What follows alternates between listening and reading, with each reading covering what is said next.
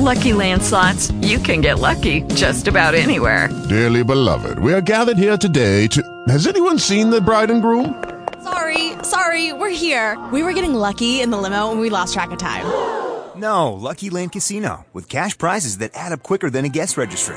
In that case, I pronounce you lucky. Play for free at LuckyLandSlots.com. Daily bonuses are waiting. No purchase necessary. Void where prohibited by law. 18 plus. Terms and conditions apply. See website for details.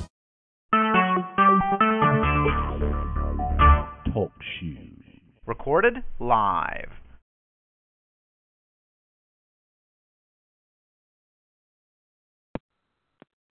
He was sent up.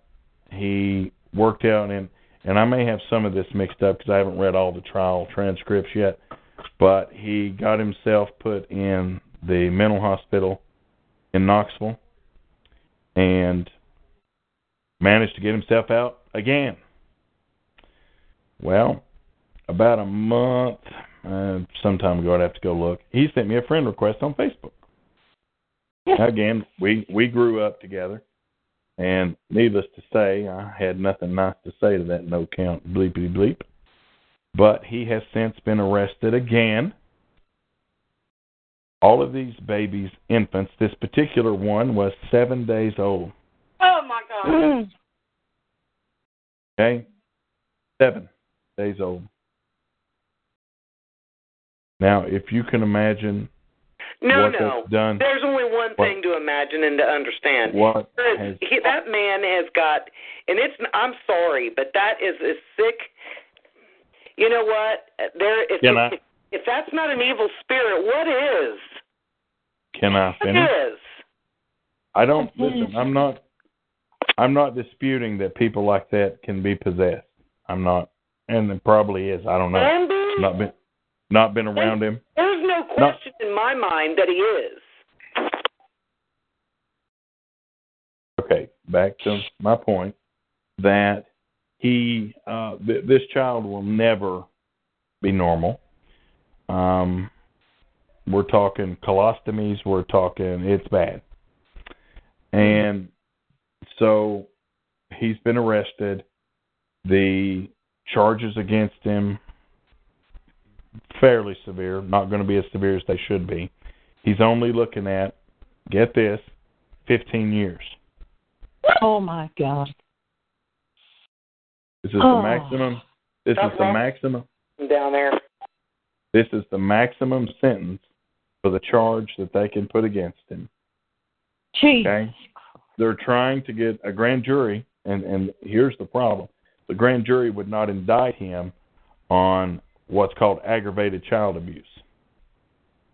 Okay, aggravated child abuse can carry a life sentence. It's Class B felony. What's wrong with these people? I don't know. I don't know the evidence that was shown. All I know is the family that took him in, which they may be in trouble because they knew his record. They knew that he had a propensity for young children, and you know they have a baby while he's there. But I tell this because for him, it's not about power. It's about sexual gratification. So pedophilia, whether it is a mental illness or not, and I'm assuming that it is, can be about both or either. And so it cannot, I agree it can't be cured. But there is a huge difference in addictions. Whether it be...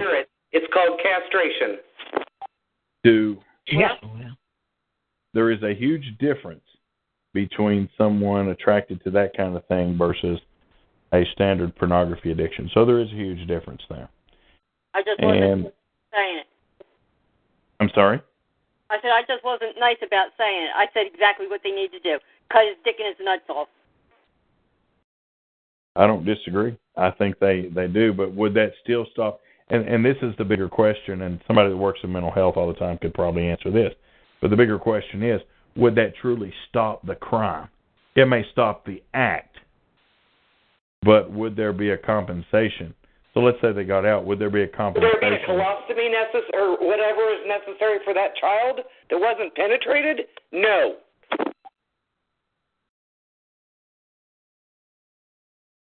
Okay. I'll finish my thought now. They have other body parts that they can use to penetrate. Exactly. Their fingers. That's my point.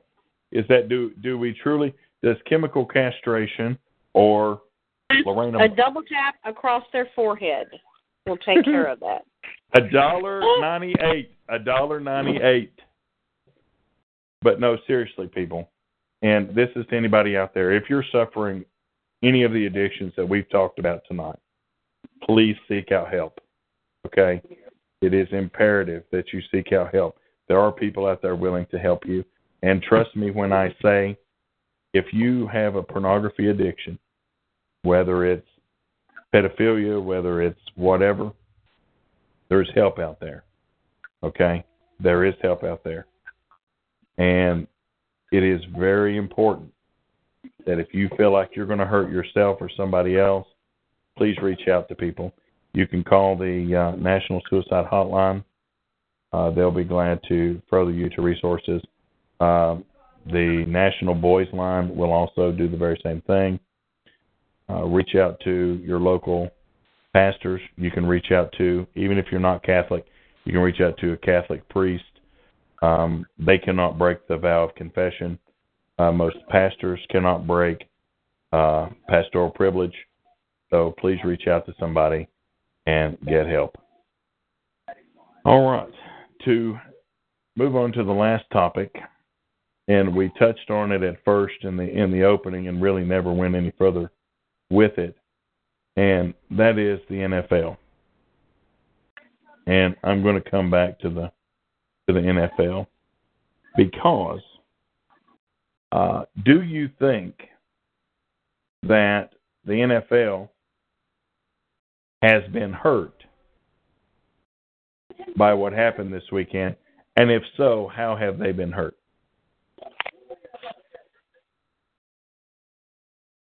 Anybody want to tackle that? I think they've been hurt with the financially.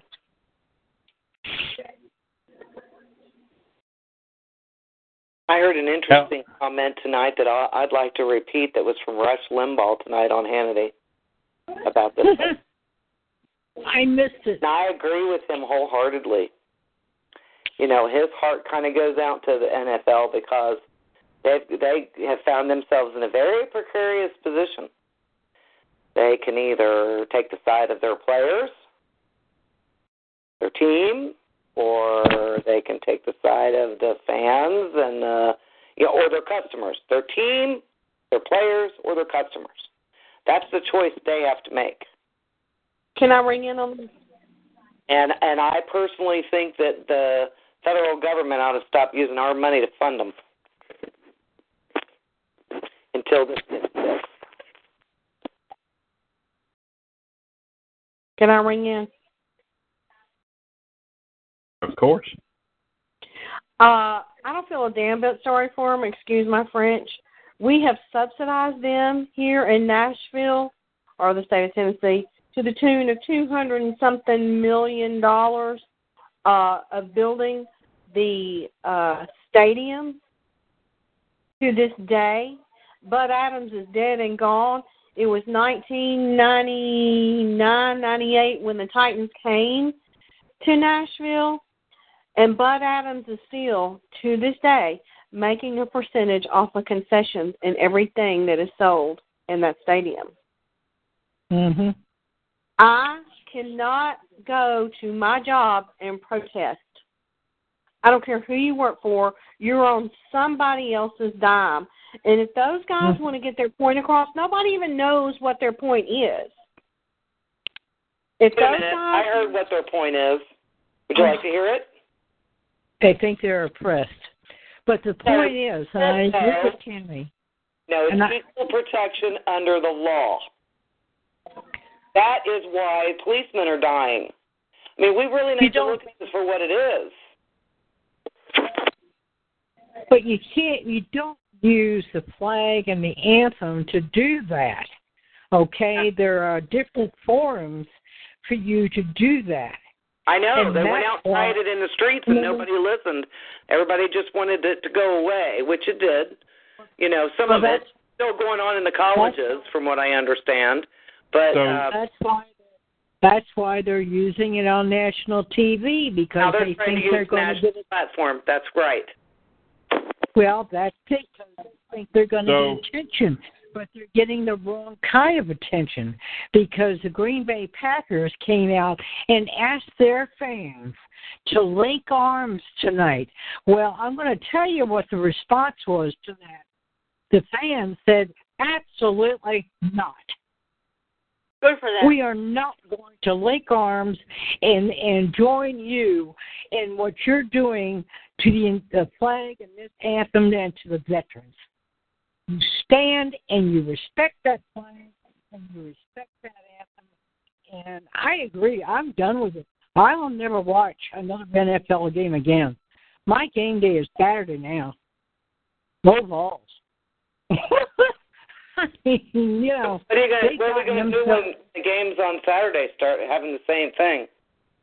They won't. College players will never do that. Really? Because they're not paid. They're not paid for one thing. Well, first of all, Jill, it sounds to me like you support them taking a knee. No, I didn't say that. The question sure sounded like it. Understanding why they're doing it. Listen, I'll tell you what, I voiced this on my Facebook page. So if you didn't see it, you're welcome to go there and check it out. I had probably 6 or 8 different posts about this issue. But the one thing that struck me throughout this week, and it's been a burden to me, and I finally sounded off about it tonight, releasing the burden, okay? But here's what I wanted to say about it is to me, I think that the problem is that they're trying to talk about how they feel or what it is that their problem is, and no one wants to listen. Now, if we begin to listen and they say, here we have these facts and these facts and these facts and these facts, and it makes some sense, do you think that our government leaders wouldn't be willing to do anything? I mean, we can just if we understand it. They don't give a shit if we listen or not. They're pushing for reparations. First of all, the NFL, the NFL, those players, the owners, et cetera, that is a job, number one. Number two, you do not protest at your job. You stand your ass up and do what you need to do. If they're going to protest, that on my Facebook page too. It's all been said. If they're going to protest, they are part of a union. Okay? If they're going to protest, walk off the job. Okay? Mm-hmm. I agree. I agree. I don't think it should be done during the national anthem or the playing of the national anthem. I don't believe that they should desecrate the flag and everything else that they want to call free speech. Now, you know, they want to desecrate the United States flag, but they want to remove all the others around. You know, I'm going to tell you something. I don't know if you all saw this or not, but there was an article floating around about a recent West Point graduation. Anybody else see that? Yeah, with the communist movement by the... Right. Do you think anything will be done about him? You're most certainly right it'll be something be done about him. He's already been brought up to be decommissioned. Good. I hope they do. That was my biggest concern when I read it, was that something took care of that and got him out of there. Because I'm going to tell you, in the United States military, you have no right to protest jack diddly squat. It's in the contract that you sign. Well, he knew that. That's why he had it incognito in his hat. And when you have to post for a picture with it. And at West Point, you sign a contract. That's basically a glorified OCS. So you aren't going to do it there. As far as the NFL goes, here's the deal. Nobody gives a damn why these people are kneeling. Nobody cares. Nobody even remembers Kaepernick starting it. They really don't. They don't care. What they see, what the majority of red, white, and blue see, isn't the fact that Kaepernick started it and says he can't support a country that oppresses the black man while he takes his check of millions of dollars to the bank. But... nobody remembers that. As far as he is, he was a mediocre quarterback that nobody wants to play for him because he can't win. Now you've got all these people that did it because President Trump said, look, owners ought to fire players that do it. Well, as much as I'm going to catch flack for this, the president was wrong. Okay? If the orders are from your team owner that when you work for me and you represent this organization, this is what you do. As of right now, that's not in place. Okay? Now, if you want to change the policy and the owners want to come out and say, this is what I want. If Kraft for the Patriots comes out and says, I expect everybody to be standing on the sideline with their arms across their chest. You know what? You represent the company. That's what you do.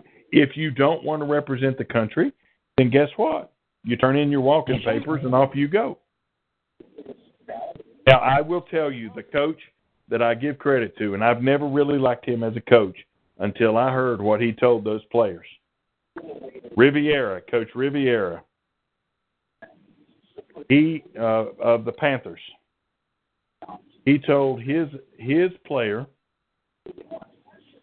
that they would stand up and that they would not kneel. And I do know that a couple of them did, and I do know that they're facing fines by the team because they went against their coach. It's not that hard to say, look, show some respect. Now, if there's no problem. They are regulated in everything they do. They're supposed to be out on the sidelines. Standing at attention. They have to be on the sideline. They can't wear different socks. They can't celebrate in the end zone. I know that.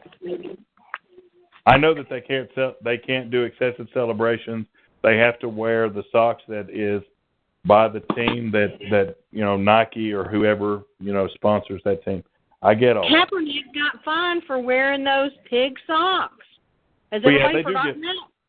Hey, I got news for you. They were wearing shoes, gym shoes, or not gym shoes, but the cleats, whatever, that were commemorating 9/11, and they made them take those off too. Well, yeah. I know several that got fined because they refused to take them off. And let's not forget Tim Tebow. Well, Dallas Cowboys wanted to honor those 5 policemen that were shot down, and the league said, no, you can't do it. Well, Jerry Jones. You can disrespect the flag, and you cannot stand for the anthem, but by God, you can't honor 5 policemen that were shot down in the light of duty. What a coward. Well, Jerry Jones is a coward. At this juncture, I will have nothing else to do with the NFL, and I can't tell other people not to do it, but I do know who their sponsors are, and I know who not to buy stuff from, and I'm a Chick-fil-A guy anyway, so I'll just go over and watch the Chick-fil-A Bowl. But college is in trouble too, because if any of you all follow ESPN, you will know that the FBI has been plugging up these schools for Adidas and Nike and other companies, funneling what will be millions of dollars to these schools, and they're only releasing a couple of the schools' names, but there are a lot more on the list, and unfortunately one of them is going to be the University of Tennessee. Wow. Which is why coaches are in trouble for promising the players sponsorships and whatnot. Now, they're in trouble for the money. You can make all the promises in the world. It's the money, the hundreds of thousands of dollars that went to these players. I know. Okay? I know. And part of me, and I've often said this, all these schools make mega bucks off of these kids. Okay? If any of you all have ever played NCAA Madden, the college football games, or any of that stuff through the licensing, you know, they don't get any of that windfall. The students get nothing. The players get nothing. Right. Now, you know, I guess part of it could say, well, this is how you get your scholarship.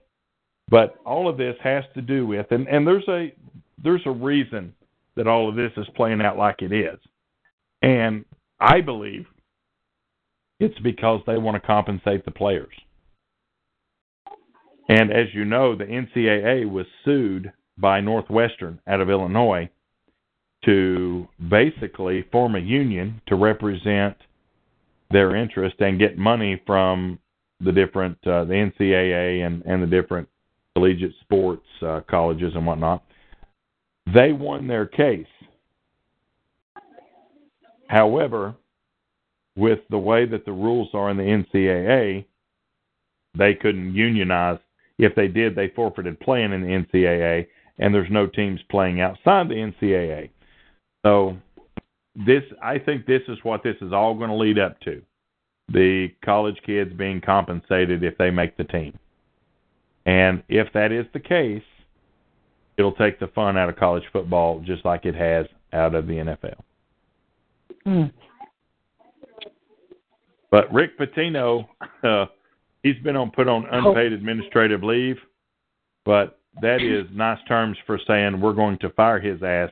We are just working on his buyout because the college is going to have to pay him a lot of money for him to go away.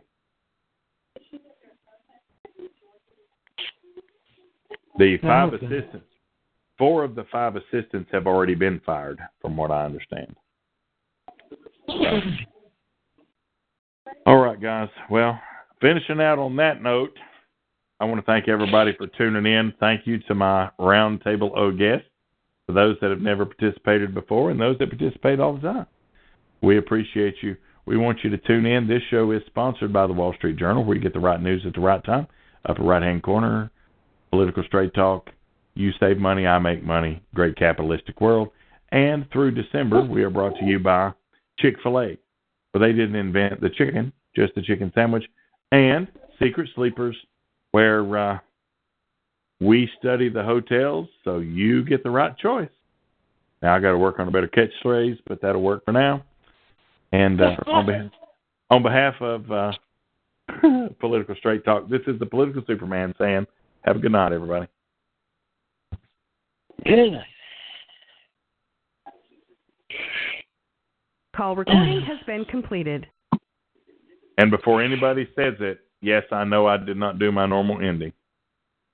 I know you didn't, and I'm shocked. Some people are. That's probably only the 3rd time I've not done it the entire time I've done the show. God, what the hell's wrong with you? Your time of the month? Sorry. No, I've already had menopause. But if y'all hang on, I'll see if Chelsea Manning's available. Hold on. Okay. We're Chelsea. Hi. Baby, you don't do a good Chelsea Manning. I'm sorry. Hi. How y'all doing? How's your traitor self doing today? Oh, I'm so upset. I could not get into Canada, and I've heard that even North Korea will not accept my passport. When did you get an accent?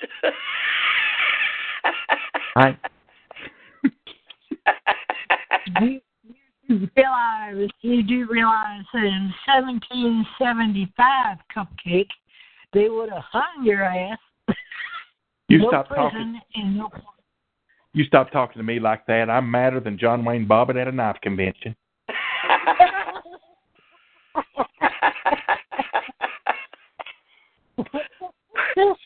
Oh, my Lord. Yep. President George. North Korea. What?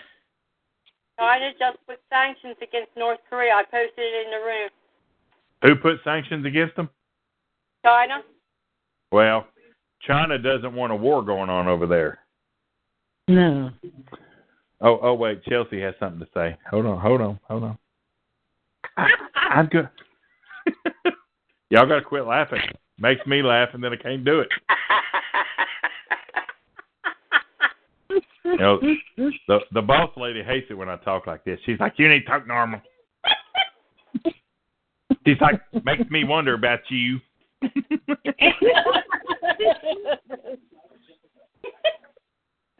Oh, she's just now wondering. You do it too good. Hey, Chelsea. Oh, Lord have mercy. What are you going to give? You should I just got to say this one thing. You know, I was, before the show tonight, I was sitting there watching Hannity going, oh, my God, this guy's on at 9 o'clock. Did they not say that, no, that Laura Ingram was supposed to get the 10 o'clock spot? That's why they were moving, what's his name, to Hannity to 9? Not no, to the end of October.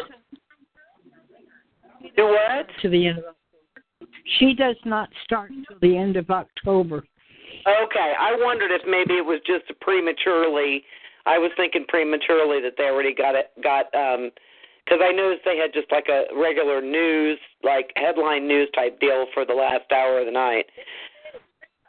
And I would assume it was probably the ratings that made them move Hannity. I just have to tell you that I was listening to all that. They want to put Hannity head to head with Maddow because they're trying to get a couple of the sponsors to drop her. And if Hannity goes head to head with her, he's already beat her now each time he's been in that time slot. But Hannity's the number one rated show on that channel right now. Okay. Well, the reason I said this was this. Okay. I was like, I am going to go get on Political Straight Talk so that I can at least hear some reasonable talk instead of this insanity that I'm listening to on television. Well, you start talking about pedophilia. I mean, well, hey, the conversations on this program go all which directions. I know. Anyway, I know. All right. Final thoughts so I can wrap it up. I heard somebody talking a minute ago, and everybody was talking all at the same time. Talking about what? Chelsea. Chelsea, did they whack it off yet? No, my Obamacare don't kick in till January, and so I just can't have the operation.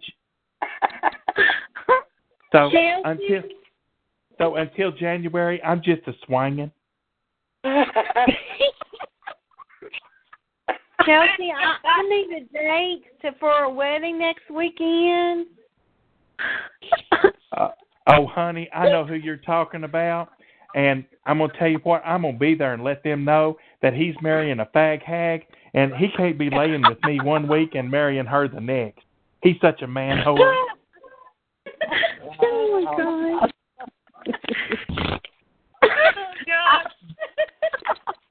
Do you think there's a couple of people there other than the bride and groom, second time groom, first time bride, that will know? Just asking for a friend. Oh, I'm pretty sure. I'm going to tell you right now, Kimberly done told me about that dress, and she said it is nothing more than a tramp stamp with cloth, baby.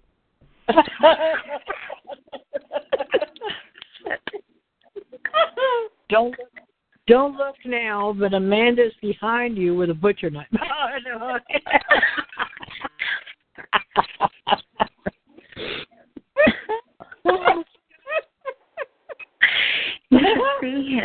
You should see him when he's FaceTiming and acting like that. His faces even goes right along with the voice. Oh, my Lord.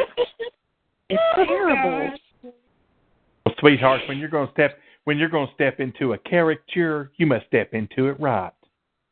Oh, Fabian, that's a caricature.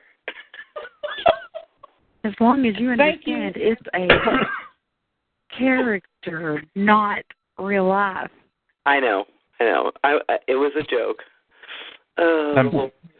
Sometimes, sweetheart, real life and fantasy have such a broad line.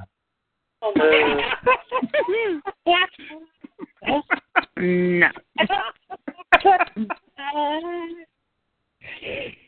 Exit. Stage left, even. Okay. Lord, my. Do we need to go shopping first? Do you need a new dress, Chelsea? Oh, sweetheart. Oh, my Lord. I've had to have this dress custom made because, you know, like they make them to hide them pistols. I had to hide my pistol since I got to wait till January to get that thing whacked off. No, haven't you heard? Just get some duct tape and snatch it back. Well, I came because, as you all know, I had such a great military career, and I got some big cojones, and I just can't do that. Well, then just I'm going to watch a real man now called Daniel Craig play Bond, James Bond. Barbara, you're so trapped in the past. Come to the future. Come to the future. Get out of the past. Watch some real movies. Watch some real movies. You should watch My Hero. Barbara, you should watch My Hero.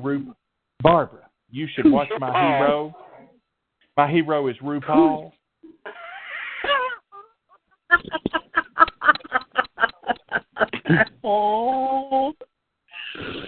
Oh, my God.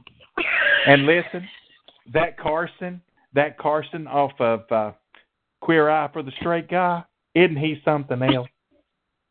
Oh, my God. I think I need a cigarette.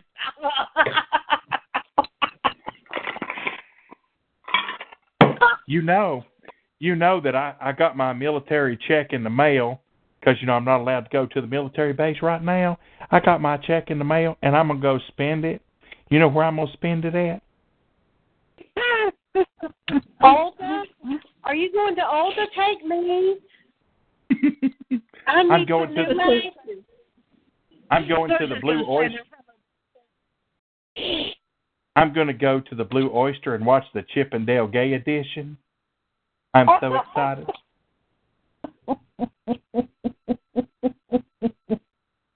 All right, guys. You ought to buy some. All right. I got to run. But listen, y'all have a good night. Thank you. Talk to you tomorrow.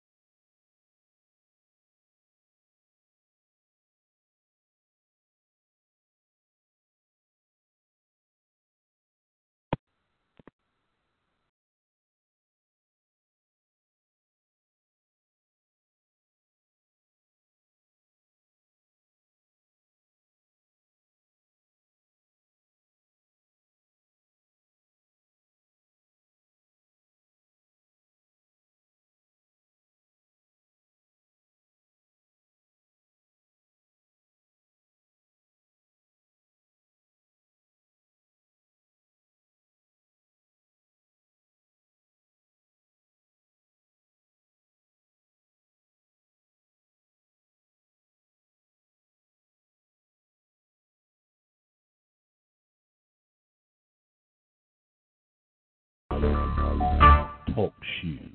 Recorded live. Nice guy. Really nice guy. I mean, of all the clients I've ever had, this guy is one of the kindest, you know, most ethical persons I've ever met. And his family is suffering from multiple illnesses, and he's trying to keep his family together and trying to keep a business going, and the feds are coming down on him really hard.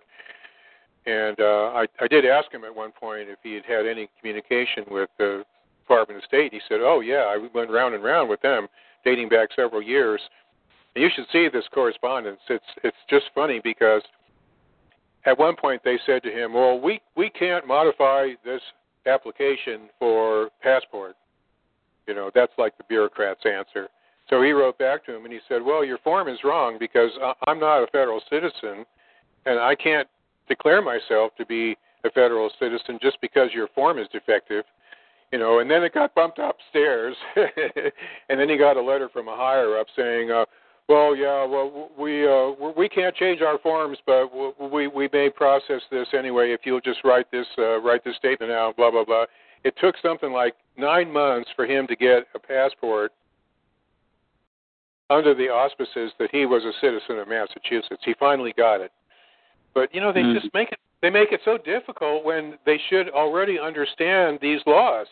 This is the Department of State. You know, this is a cabinet-level office. You would think that they would read the Constitution and at least know federal citizenship didn't exist until after the Civil War. But, you know, a lot of these bureaucrats are really dense, and I think they're brainwashed. Honestly, I think they're brainwashed into believing there's only one class of federal citizens, and that all happened as a result of the Civil War, and we're not going to listen to any other argument you might state. Well, what really changes it for them is when we come forward with federal court cases that have said there's two classes of citizens, and federal citizens are citizens of the federal government, and state citizens are citizens of one of the 50 states. When you put these federal standing federal court decisions in front of them, dating all the way back to 1875. That changes the argument. That changes the conversation. And a lot of times the bureaucrats have to send the correspondence over to, you know, legal counsel for that agency, immigration, naturalization, whatever. But I'll tell you, before we found those cases, this argument was much more difficult to make because those cases have been hidden systematically. There are a couple of really good state Supreme Court cases as well. You know, the California Supreme Court at one point said there's no such thing as a citizen of the United States. You know, that changes the argument right there. You show them a Supreme Court decision out of one of the states that said there's no such thing as a citizen of the United States prior to the Civil War. Wow. I mean, that's not Paul Mitchell. That's not you or, you know, Angela saying it. That's a court, a high-level court. And there are lots of other cases like that, you know. The Cruikshank case out of the U.S. Supreme Court is one of the clearest. You know, we have in our form of government, we have a government of the United States and we have a government of each of the several states, and each of these governments is distinct from the others, and each has citizens of its own. Those are the exact words of the U.S. Supreme Court, and that's a standing Supreme Court decision, has never been overturned. So when you have the Supreme Court on your side, you know, no one should be punished for relying on a decision of the U.S. Supreme Court. And there's a Supreme Court decision that has said just that, U.S. versus Mason. No one should be punished unnecessarily for relying upon a standing decision of the U.S. Supreme Court. And that's been the thrust of our counsel to people. We tell people, take my name off it. If you don't like the book, forget me. Take my name off all of it. Just rely on standing decisions of the U.S. Supreme Court, and you'll be fine. Right. All right, yeah, that was all I had to ask. I appreciate y'all's time, and it's a great show. Thank you so much. All right. All righty, next up. Thank you. Sorry I cut you off. Excuse me. Far north suburbs, wait a minute, of San Diego. Okay, there you go. You've been unmuted. Hello. Far north. Hey, there you are. Did you have a question or a comment for our guest speaker? Hello? Okay, well, it's not happening. Let's see, next up, Great Gazoo. You've been unmuted. Hello? Hi. Hi, Angela. Hi. Yeah, I just got a quick question for Paul. Okay. I'm going to take you back to the context of the underlying congressional liability for subsection A, right? You said there is no liability created by Congress. Right. They ram this stuff through with the regulations. I want to ask, is it that they could not do that without bringing back slavery. Like, what is it? Title 18, 1548, I think it is, forced servitude, where they sell people into slavery. Because it's kind of what they're doing, isn't it? I mean, they're selling your labor to the bank to pay their debt, which you never ordered anything that they're spending the money on. You know what I'm saying? Like, if I went to a restaurant and ordered something and said, oh, just put it on the next people that show up, you know, they don't have anything to do with that. You know, do you think they cannot create the liability because of the forced servitude? Well, that's a really good question for a lot of reasons, and I have about 10 answers to that question because it's such a good question. Let me just throw some things out that you can double-check on your own. Uh-huh. Number one, if you follow what happened in America right after the South surrendered at the end of the Civil War, a whole lot of really strange things happened, one of which was that because the southern states, all except for one, refused to ratify the 14th Amendment, the Congress enacted what are called the Reconstruction Acts, and they ordered the president to send the Union Army back into those states.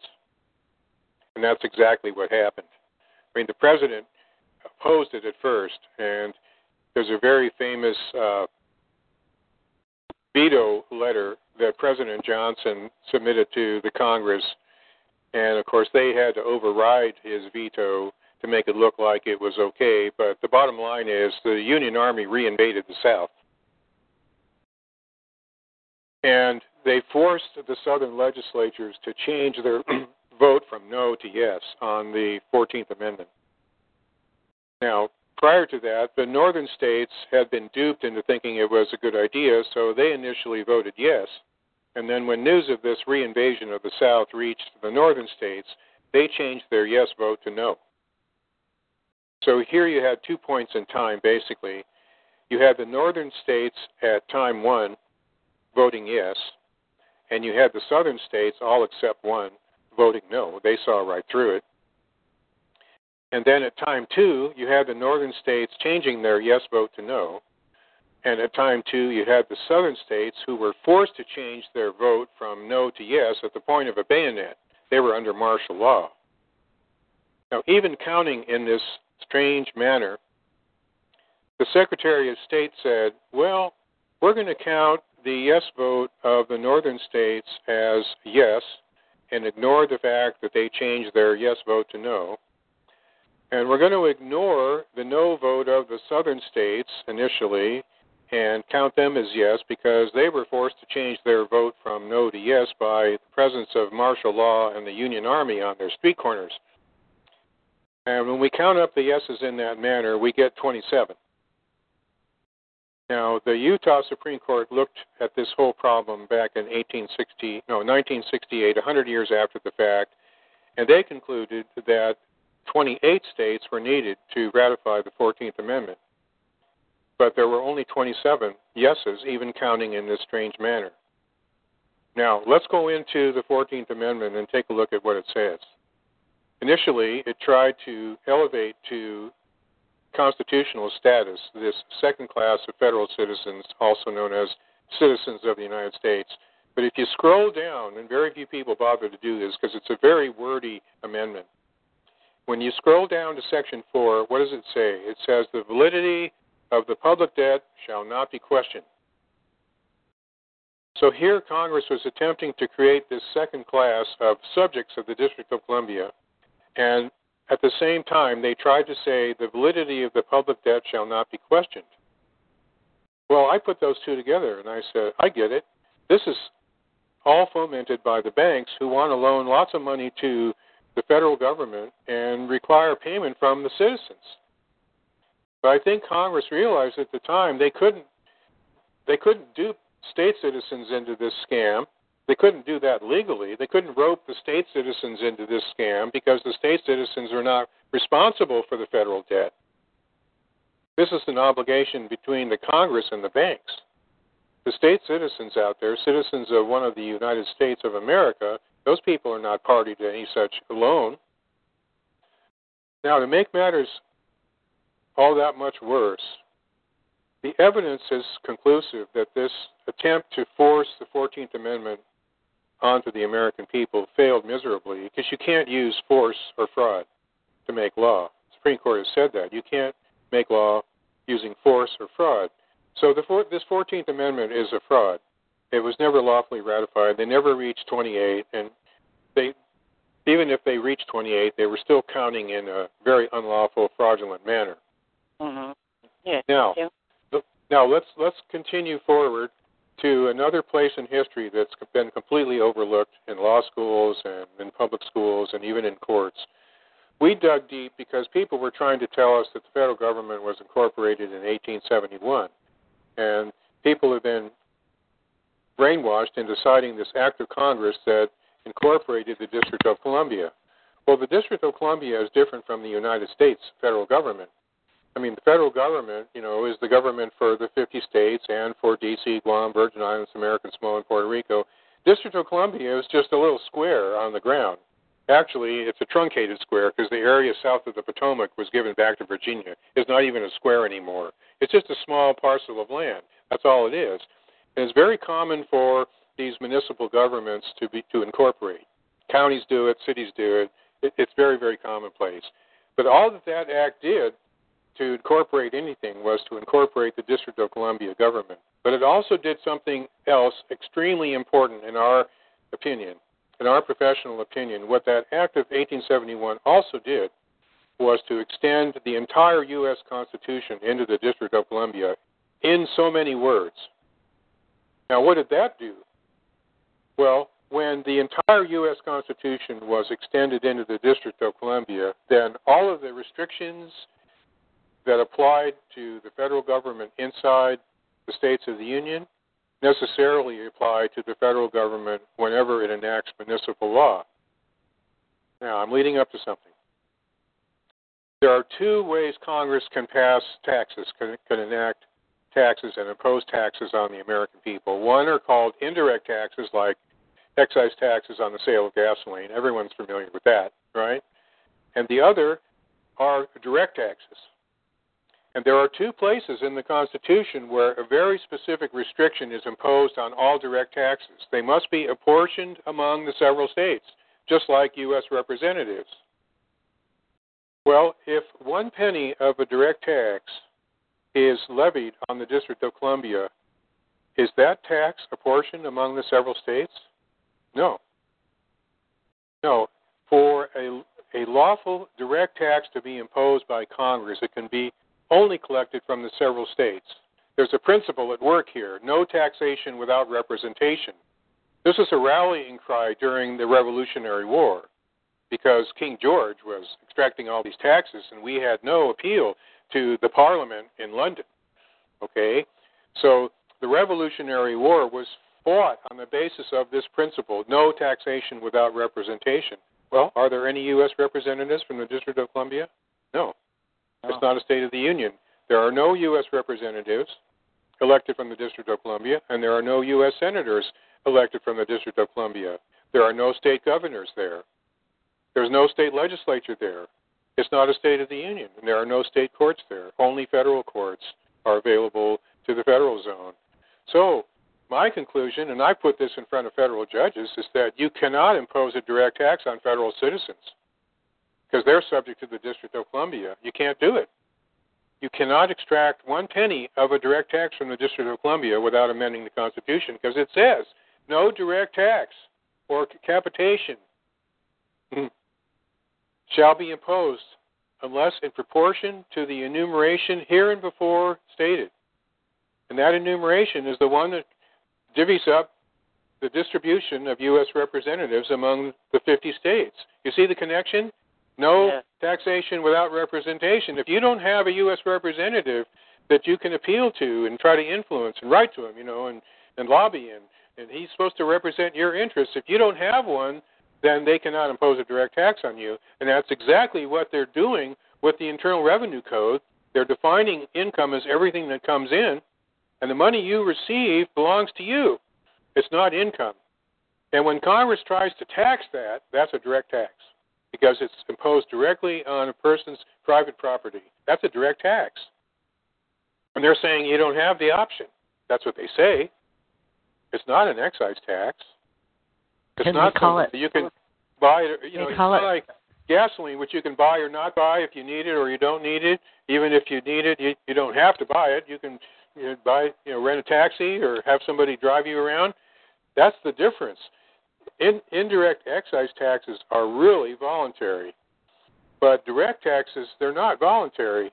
When Congress imposes a direct tax, it has to be paid, and it works out to a per capita type tax. So all of this boils down to one very blatant thing. The way the federal income tax is being imposed is totally unlawful. I mean, there's almost no aspect of it that doesn't run afoul of some guarantee in the Constitution and the Bill of Rights and all the other laws. Yet they still do it. Pardon? Yet they still do it. It's still in existence. Oh, yeah. It's an extortion racket. That's what it is. The bottom line is, legally speaking, it's an extortion racket, and they threaten people all the time with fines, penalties, forfeitures, prison, loss of paychecks, loss of bank accounts, loss of property. You know, they take your car or whatever. Sure. Yeah, you know, we've been fighting this all this time, and I was hoping that we had gotten through to the Trump organization prior to the election when President Trump became president. I was hoping we had gotten through to them somehow, but I fear that my stuff is so shocking to people that hear it the first time. They were too panicky. I think panic set in that, wow, if we have to tell people there hasn't been a liability statute all this time, I mean, there could be a revolution in this country. If enough people found out how unlawful this is, you know, it could lead to some pretty disastrous protests. And you know what's been happening with protests, you know, the cops have been sent out and they beat heads and, you know, it gets into, you know, who started this. And, you know, heads get bashed and people get hauled off to jail and, you know, I think some of the people in Homeland Security kind of hoping for, you know, a revolution that will allow them to institute martial law the way they imposed it on the South after the Civil War. Right. I've been telling federal judges, my whole purpose here is to prevent a civil war, Your Honor, because you can see all of the ways in which this organization is violating all of these laws and all of these regulations and all of these court decisions, and you're still expecting us to kneel over and kiss their butts. And I'm not that kind of American. You know, my father was in the first wave of U.S. Marines to hit Iwo Jima, and his blood runs through my veins. So you're not going to tell me, you know, I have to pay for bombs and bullets and all these other unlawful activities that the federal government is involved in, drug trades and abortion and blah, blah, blah. You know, you cannot ask me to violate, you know, ethical principles that are obligating me to my Creator and then turn around and say, well, yeah, you have to do this because we're telling you you have to do it. Well, I've told them many times, no, I won't do it. I mean, I know enough to defend myself, and I've had to do it many times. And, you know, I don't always win because a lot of these so-called judges don't even have credentials. And that, by the way, is the main motivation for the credential investigation that we've been involved in ever since August of 2001. We gave all these courts plenty of opportunity to rule on the facts and the laws. I mean, when the Supreme Court says we can't find an act of Congress creating the IRS, that's standing case law. I can put that in front of a federal judge, but they go, well, that's a political matter, or, you know, they make up some BS answer, and I'm telling them, Your Honor, I'm relying on the U.S. Supreme Court. I don't know what you're relying on. But we've had that experience so many times that we decided to go after their credentials. And I think that was the reason why I got arrested, because they just didn't want people to realize how correct I was. But I had a defense attorney say to me, Paul, you're not going to be allowed to show the jury any of the letters you've gotten from the Department of Justice in response to your request for these credentials. That was the evidence they were terrified of, because I didn't make up these missing credentials. These are letters from the Department of Justice, Washington, D.C., telling me well, yeah, we have these credentials for these robes, but we don't have these other credentials for those robes. You know, that's on government letterhead admitting that they're supposed to have these credentials because they are the legal custodian, the Department of Justice, but they would tell me if they didn't have them. That's very incriminating. And then I would go the next step. I would go to the judges and I would say, Mr. So-and-so or Madam such-and-such, the Department of Justice couldn't find these credentials for you. You have to have 4 credentials. We only got 2. Or you're supposed to have 4 credentials. We didn't get any. Or the credentials we did get are defective for this, that, and the other reason. And, man, I'll tell you, the marshals contacted me at one point because they were getting these phone calls. When I was working in San Diego, they were getting these phone calls from these, I call them robes, and they were trying to say I was a terrorist. And I had 2 deputy marshals interview me one day, and I said, no, we're just doing these FOIA requests for these credentials, and the Department of Justice is telling me when they have them and when they don't. And the deputy marshal in San Diego said, well, just write us a letter, would you? We'll send the letter on to these people in Chicago. But then it got worse because as we continued the investigation, we were going from the West Coast eastward. And after a while, it was really amounting to a massive amount of credentials that were missing or defective. And so that's why what happened? Shifted. Well, they arrested me. No, but I mean, what happened to the judges or the alleged judges, these people that claim to be judges that don't have the proper credentials? Are they still judging? Are they still on the bench? Yep. Well, what the hell? Well, don't you know the story about the book? The book was stolen. The book that I wrote was stolen and put on the Internet, and I sued 129 defendants. We went all the way to the Supreme Court with that. Wow. And the Department of Justice told me on Department of Justice letterhead that Ginsburg, Thomas, and Breyer didn't have presidential commissions. They're still on the Supreme Court, aren't they? Well, yeah. See? Ginsburg, Thomas, and Breyer. So you did all this work, and we found out they don't have the credentials, but they're still there. So what have we accomplished, except for knowledge, which is always a good thing. Knowing is better than not knowing. But I mean, well, I have some wins. You know, I'm not a loser here. Oh no, I know that. I know. I'm not saying you are. It's just that the as far as the credential thing goes, you know, because. I mean, well, it was back in 2004 that I think I started emailing you about that particular issue because of Irwin's judge, Kent Dawson. Do you remember that? That's a long time ago. Well, we used it recently in the Hovind case. Are you familiar with the Hovind case? Oh, yeah, Kent Hovind? Yeah. Well, when I got released, one of my students asked me to look into his case, and we intervened. And the first thing the judge did was to blow me off, like, well, you're not a party to this case. We're not going to let you in. And then I responded with a motion for reconsideration, and I really pulled out the stops. And I put a lot of heavy emphasis on the fact that these U.S. attorneys are convening grand juries without the credentials the U.S. attorney is supposed to have. And there's a case out of Colorado that says, in such a situation, when the U.S. attorney or assistant U.S. attorney enters a grand jury room without credentials, any indictment that comes out of that grand jury needs to be dismissed, period. And any bonds need to be exonerated. That's the Pignatello case. Did I ever tell you about Pignatello, Angela? I don't recall that one. That name doesn't sound familiar, so I don't think so. Oh, I haven't told you about that one. Yeah, so that was a win because the attorney actually dug in, the defense attorney dug in and found out that the U.S. attorney, the assistant U.S. attorney who convened that grand jury had conducted grand jury proceedings for 3 weeks without credentials. And so when Judge Maich discovered that, he threw the case out and exonerated all the bonds. And he has a great paragraph there that talks about the basis behind the oath of office clause in the U.S. Constitution. It's just amazing. Every once in a while, a judge will do something really good. And this is one of those instances where he explains the meaning of the oath of office and how it establishes authority. And absent that credential, they don't have authority, period. So we've been sharing that decision ever since, and it sprung Hovind about 2, maybe 2.5 months later. He was released. I think he was incarcerated for about 5 years.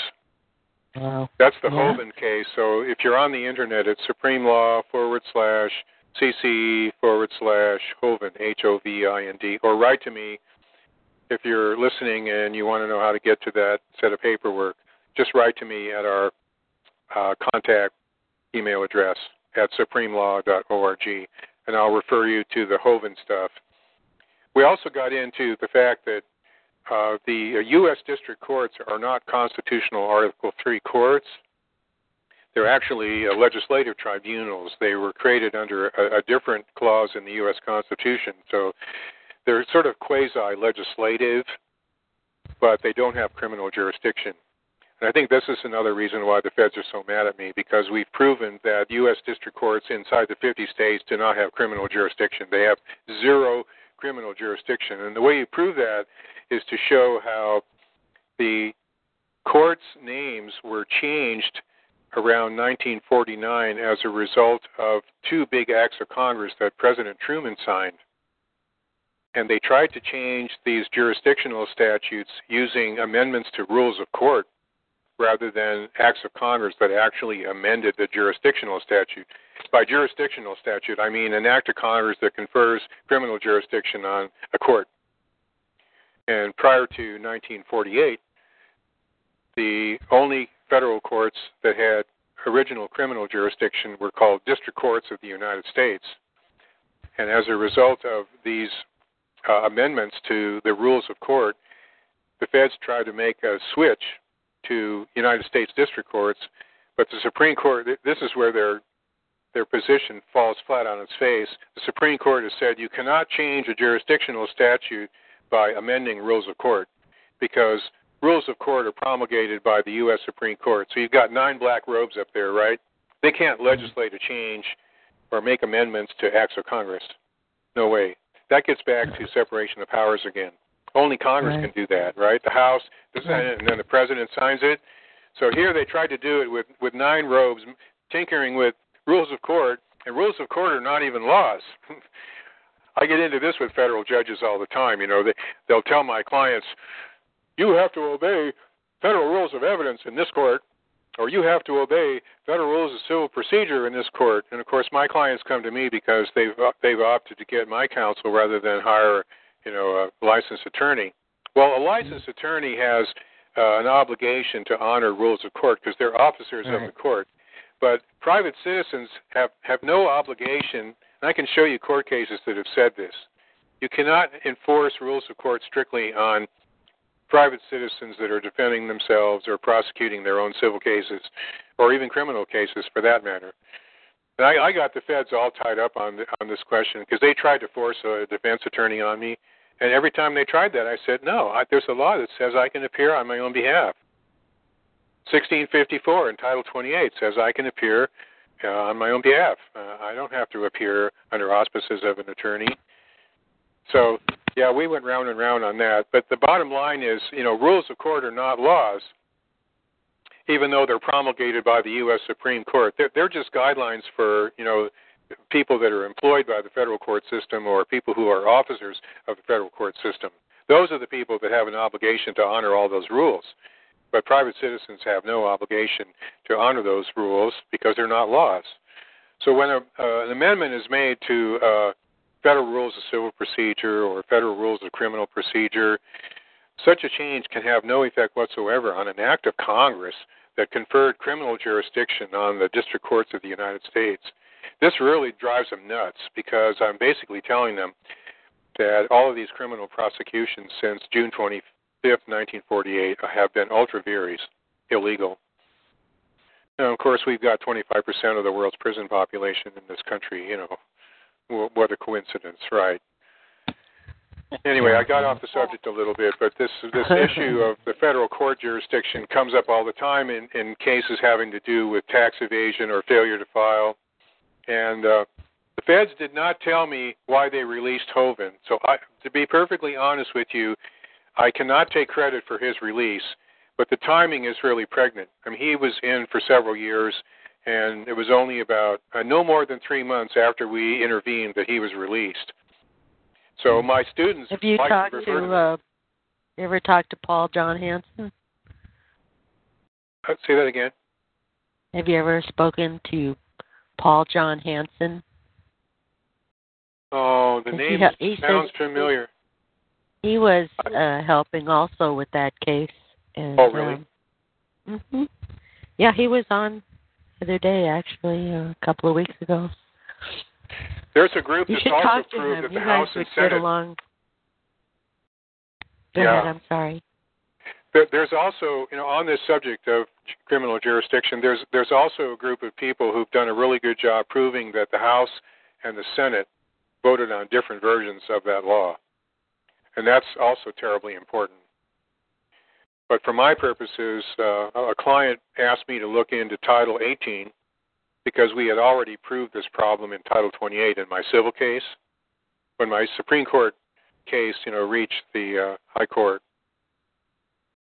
we had already perfected that argument on the civil side. But my client wanted to know if the same type of problem was also true on the criminal side. And so he paid me to go to work, and I started reading that law. And sure enough, you know, at the very end, they always hide the good stuff at the end.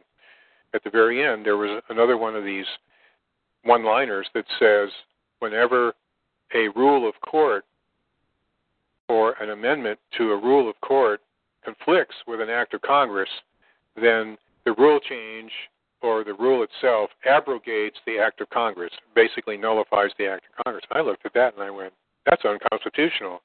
You know, you can't change a rule of court with the effect of abrogating or nullifying an act of Congress. No way.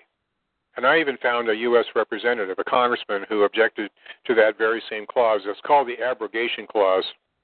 And don't you know, several years later, Congress repealed that law in Title 18, and they replaced it using the same section number, 3771. And that new section 3771 has to do with crime victims' rights. It's called the CVRA, Crime Victims' Rights Act.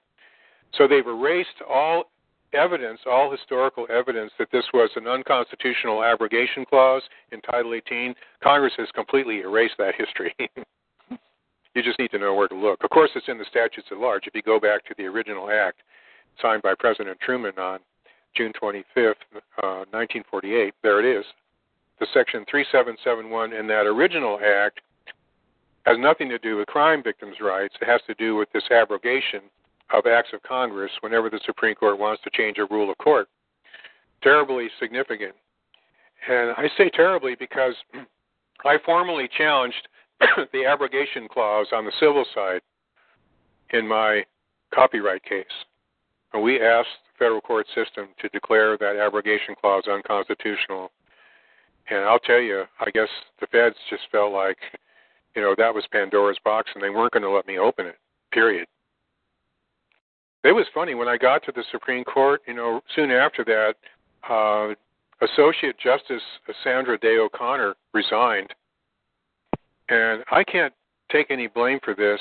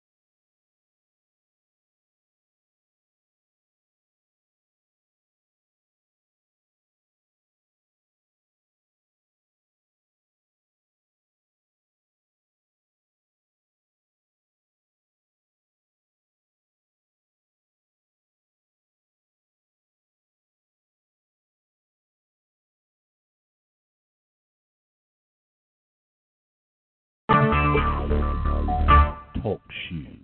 Recorded live. It's really sad. Now you know why I don't live in California. The place is run by Marxists, as far as I can tell. Yeah. I didn't get anywhere in the. I tried to resurrect the case in the state courts using civil RICO, but they just handed it back to the same feds, and it got obstructed the same way. So I never got paid for all of those copies of my book that were distributed illegally through AOL's website initially. But the bigger question had to do with, you know, this jurisdictional problem, because I proved to the feds that the District Court of the United States had jurisdiction in my copyright case, but they convened the wrong court. Oh, let me read this to you. It says, it is an accepted rule that not only in state courts, but in federal courts as well, that when a judge is enforcing administrative law, they are described as mere extensions of the administrative agency for superior reviewing purposes and a ministerial clerk for the agency. That's 30 Cal 596, 167 Cal 762. And there's another one here. Judges who become involved in enforcement of mere statutes, civil or criminal in nature or otherwise, act as mere clerks of the involved agency. That's Casey Davis, Administrative Law, Chapter 1. I'm glad you're bringing up this question of administrative law because, you know, I filed 5 federal tort claims for all the damages I suffered. I mean, they basically cleaned me out, you know. I didn't have an apartment to go back to, and the furniture was gone, and all the papers were gone.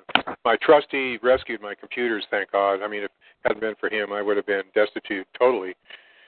But since then, my federal tort claims have been obstructed by various bureaucrats inside the Bureau of Prisons and U.S. Marshals and so on and so forth, especially IRS. But in the course of looking for, you know, alternatives to litigation, we discovered a very interesting act of Congress called the Administrative Dispute Resolution Act of 1996. That act refers to specific subchapters within Title V that authorize mediation and arbitration and neutrals, and it gets into all of those implementing statutes that expressly authorize administrative dispute resolution as an alternative to litigation in the federal courts. That's exactly what Congress found, that ADR should be recognized by all federal agencies as an important alternative to litigation in the federal court system. And Sessions has ignored my request for ADR. Secretary of the Treasury has ignored my request to ADR, and I don't even know if the President is seeing any of my paperwork. But everybody I talk to about this act of Congress is hearing about it from me the first time. But it's been on the books since 1996. What is that, 21 years? Wow. I really wish somebody inside the federal government would take this matter seriously because, you know, our chances of prevailing inside a U.S. district court challenging the IRS are like about 1 in 50. And that's due to all the bias and bribery and just raw corruption that's going on throughout the system. I mean, I can show you articles like Paul Craig Roberts. The name might not be that familiar to you, but he was an official within the U.S. Department of the Treasury years ago. He was high up. He was just a couple of rungs below the secretary level. And he wrote a really blistering essay recently saying, the title of it is, The Justice System is Criminal. And it gets into some really shocking stuff. I mean, I thought my case was bad, but some of the things that he reports in that essay are just really shocking. And I encourage you to take a look at it. We have a subsection in our library called Authors. And under that, it's Roberts, R-O-B-E-R-T-S. That's his last name, Paul Craig Roberts. And we've got a bunch of other essays on there, too, that have explored various aspects of this corruption. You know, the federal courts are really deeply mired in this swamp. I like to call it a cesspool. You know,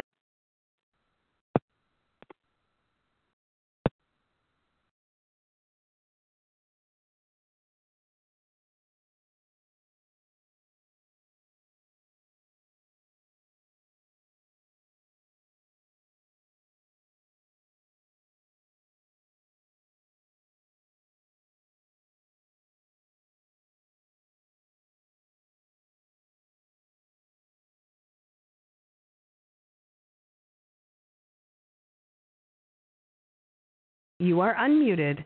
With them a whole lot.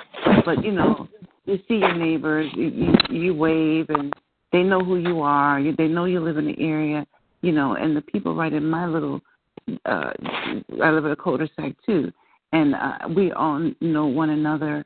And now you mean to tell me you went so far as to talk about me and say something about me that I don't even know what you said to them. But these people are treating me like I'm some criminal. I'm pissed off about that. I'm really pissed off about that.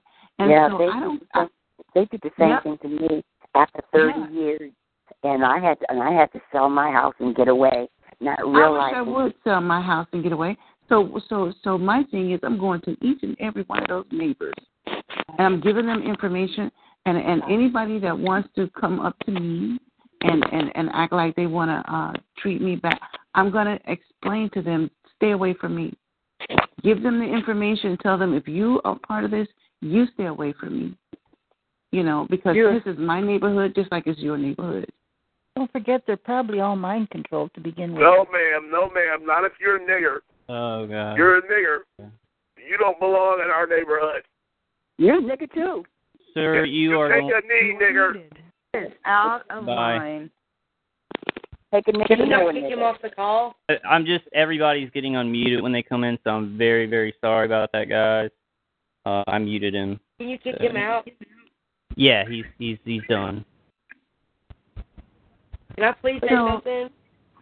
So that I'm just, you know, that like, is. That's Mr. Morris of Southeast Texas. He's got a file. Yeah, I've heard people call him Todd Morris. He used to come on my older shows, and he used the N-word, and we just try and kick him off whenever we hear him.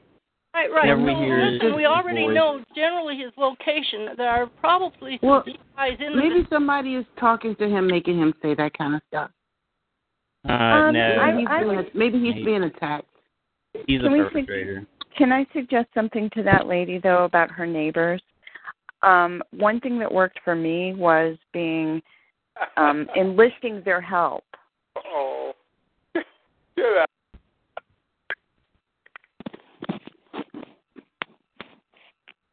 You said enlisting their help? Yeah, and giving them the information and saying, you know, I'm a whistleblower or I'm a whatever, and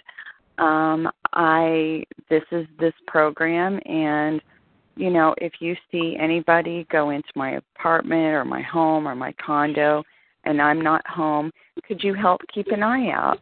Because there's some criminals, there's this criminal activity. And these people, you know, are staying in the shadows and they are running a smear campaign. Just be proactive and be upfront about it. Say they're running a smear campaign and I'd appreciate it if you could help look out for the neighborhood, help look out for my house, and kind of approach it like that. Mm-hmm. That worked for me. They could very well probably be involved in this whole thing. They could be involved, but I mean, you know, if you go to someone after 30 years of knowing them and, you know, these perps have tried to draw them in or whatever, you know, they're going to listen to you. Then it's going to make sense to them why suddenly somebody's saying bad stuff about you. Right. I believe that. And I believe that's the correct approach, too, that they don't know all they have is one side of the story. Right. And so they don't have my side of the story. Right. And, you know, like you really can't cover up a lie. You can't hide the truth if I'm able to give them some information about what actually took place with me and then explain to them about the program that I was placed in, you know, and just give them handouts. You can give them information, you know, research information, but start with simple things like organized stalking, you know, and try, you know, there have been a lot of times when people talk about this stuff. Are you pretty new to being targeted? So you knew? What? Yes. So you knew. I knew. Yeah. Well, I probably was being targeted, you know, and didn't know I was being targeted. But, yeah, you know. Me too. I didn't know either probably before I became aware of it. But I know when I started getting targeted, I felt so traumatized. I felt so helpless, and that I started telling everyone I knew. And they thought I was crazy. Mm-hmm. You know, that was my, and that's a lot of people say the same thing. That's the same experiences, because this stuff, it sounds crazy. If it's not happening to somebody, they can't, you can't explain it away to anybody that. Right, they think you're having a nervous breakdown or your medicine. If you have it, like my husband said, you're on a new medication, you're going to have to stop taking that medicine. Right. Because this stuff is not textbook. It's not in the books. This stuff is not. It's not anywhere. It's not in the media. It's not in books. It's not anywhere. Where people know about it. You know, most people don't know about this. So if you start talking about it, use your talking about it wisely, like be discerning, be particular about who you say it to, like just kind of figure out, is this person open-minded enough? Because, and what's the risk here? Am I going to lose this person? Is this person going to start thinking I'm crazy? You know, just see how valuable this person is to you, and if it's really worth me talking about this to this person who I'd like to say it to.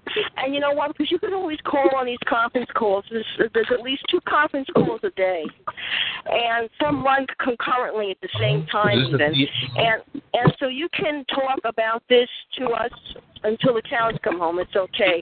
But you can't talk about it to just anyone that's not getting targeted until the cows come home, because they're not going to understand. So I'm just giving you some good advice that I've learned over the years.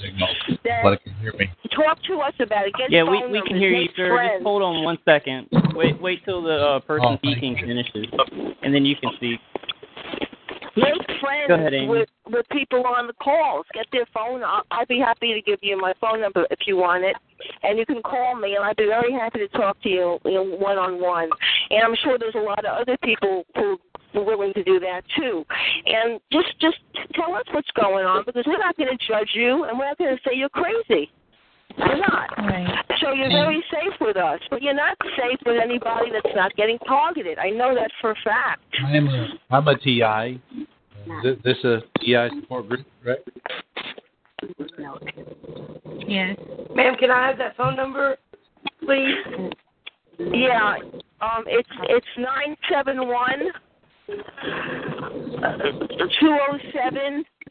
971-207-3401. 3401? Yeah. Yeah. Okay, I actually been waiting too. Just real quickly, I've lost my call at 20 times. AT&T canceled my account. Apparently, conference calls aren't allowed. I've had a hard time lately trying to get these calls. So what's your name and number again? My name's Amy. My name's Amy, and my phone number is 971-207-3401. Okay. Amy, can I get some advice from you? You help TIs, right? Yeah, I try. Hey, sir, I was sorry if I've been waiting. I'm being targeted. I'm being targeted. Niggers. We're all being targeted. Oh. Let me help you, sir. They're everywhere. I'm going to help you. They're after me. Chasing me, they're taking knees. I mean, it's crazy. That's the guy from Texas, right? I don't know what to do. Now, you know, I'd like to address the other lady, Chicago. I got some more good, helpful information for you. There's intelligent, articulate woman named Warren who has her own conference call in the area that you are in. She's in like Canada. Right. And so she has her own conference call on Saturday night. Talkshoe, the same number that you got here. Then she's got her own PIN number What is her? What's the? Oh, this is same on the same number, but it's a different PIN number. Correct. And that, she just gave it to me the other day. I started out, well, I need to have it accurate to give it to you. 144771. That's right. That's right. And so it's at what time? It's late afternoon on Saturdays. I think 6 o'clock. 1 o'clock Pacific? I think it's, not sure. I think is it 6 o'clock Pacific time? That would be what? What would that be? No, I think it's earlier than that. I think it's like 4 or 5 I know. It's 5. You're right. It is. It's 5 p.m. Again, the PIN number is, like you said, 144771. And it's this phone number. Right. Yeah, it's the Talkshoe number. No, 144771. 144771 for Lauren's call on Saturdays. Right, it's 144771 or 71? Just 17 or 27? 27. 27. Okay. So again, what is it about? Is it fellowship? What is it about? Just a minute. Again, make sure you got the right one. It's okay. That's gonna work. 144771. Yep, I got it. It's 5 p.m. time, which might make that something like 7 year time. Eastern. Now, but it's about. She told me that if I wanted to announce it. What she told me, it is about truth and urban issues.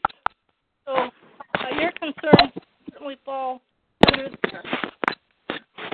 So now, also, he is in close contact. There's niggers everywhere. Martinez. How are you still here? Please help. Send help. Oh, God. Hey, sir, what what state are you in? They have dick enlargement in Brazil. They're cute. Well, anyway, did you get that? Okay. Chicago, do you have a name that you want to go by? Oh, my name is Diane. Okay, so anyway. Coming back in. Oh, my God.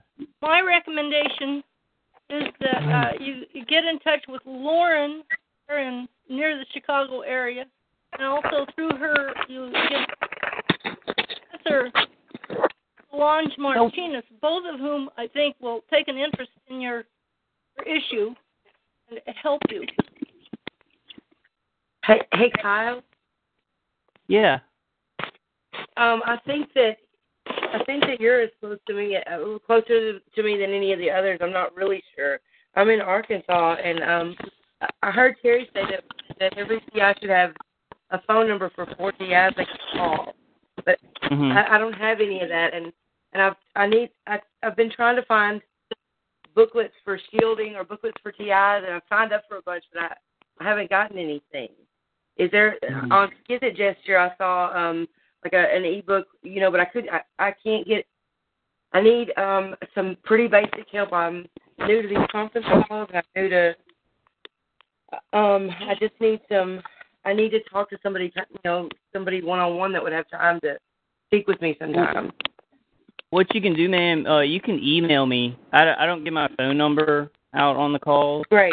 Sure. But you can shoot me an email, and then we can kind of go from there, and I can give you some, methods for defense and some good information and websites to go to. Where can I find your email address on your YouTube? Well, I can just give it to you. It's just my YouTube handle. It's Vulcan Wolverine at gmail.com. Okay, great. Thank you so much. I'm having a hard time getting these conference calls. Where can I find your YouTube videos and your website, Kyle? Well, I don't have a website, but just my handle on YouTube is just Vulcan Face Wolverine. Mm-hmm. And I Vulcan have like Ace, Ace, Vulcan Ace. Yeah, it's VULCAN and then space and then Wolverine. WOLVERINE. Yeah. A Vulcan Wolverine. Okay. You too. Mm-hmm. Okay, I got it. Did you say there's a space between Vulcan and Wolverine? Well, not on my email, but okay, for YouTube. Yeah, for YouTube there is. And I can find all of your videos there. Yeah, you can go to YouTube and find all of this. And I usually, in my videos, I try and, give shout-outs. Nigger, you're not welcome. Get him out of here. How are they getting back in? Okay. All right, guys. So what I'm going to have to do, I'm going to have to mute the room, and y'all are going to have to start pressing star 8. Because I've made it so when somebody enters the room, they get unmuted instantly, and that is not going to work because of these guys. So I'm going to have to go ahead and about that nigga thing, Kyle. It's hard. It's monsters. Yep. I would like to say something to that gentleman. He has every right to feel the way he feels because I feel the same way too. I got a bunch of niggas on my ass too. So. To me, the word nigger is a dictionary word. Anybody could be a nigger. It actually just means stupid person, but that person is the perpetrator. Yep. Let's not go there. Yeah, but, well, it needs to be explained because the man have the right to feel the way he feels. No, so he's actually a perpetrator. So wait a minute. He's being disruptive and he doesn't have the right to. And so, I'm just going to, I tell you what, I'm just going to get off this. I'll get off this. No, don't. Listen to this. You should hear some of the others. It doesn't even matter. I'm ignoring him. I don't even want to comment on what he's saying. He's not putting a knife in you and like the others do. It's horrible. You don't know how bad that is out there. Yeah.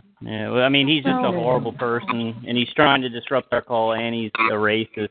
But, guys, what I'm going to have to do, I'm going to have to mute everybody. Just press star 8 if you want to come back in and talk. I was trying to keep everybody unmuted when they came in, but I guess they caught on to that. So here we go. And just press star 8. Yeah, Kyle, you nigger, we always catch on to that. Always.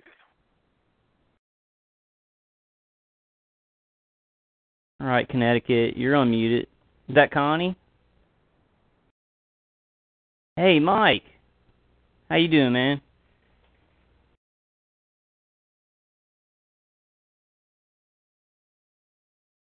How are you tonight? Can you hear me? Yeah, I can hear you. How are you doing? I'm all right. But isn't that terrible? Listen, people do not need to be... Yes, everybody should be able to speak their mind, but nobody... This place should be a place where people can have safety to discuss their issues and not have to be targeted in the place where they are supposed to feel safe. That's why they have to be muted a lot of times. It's a terrible thing that people come and act predatory towards people that have been preyed on for so long. It's more of a trauma to all of them. I feel terrible. It's not your fault.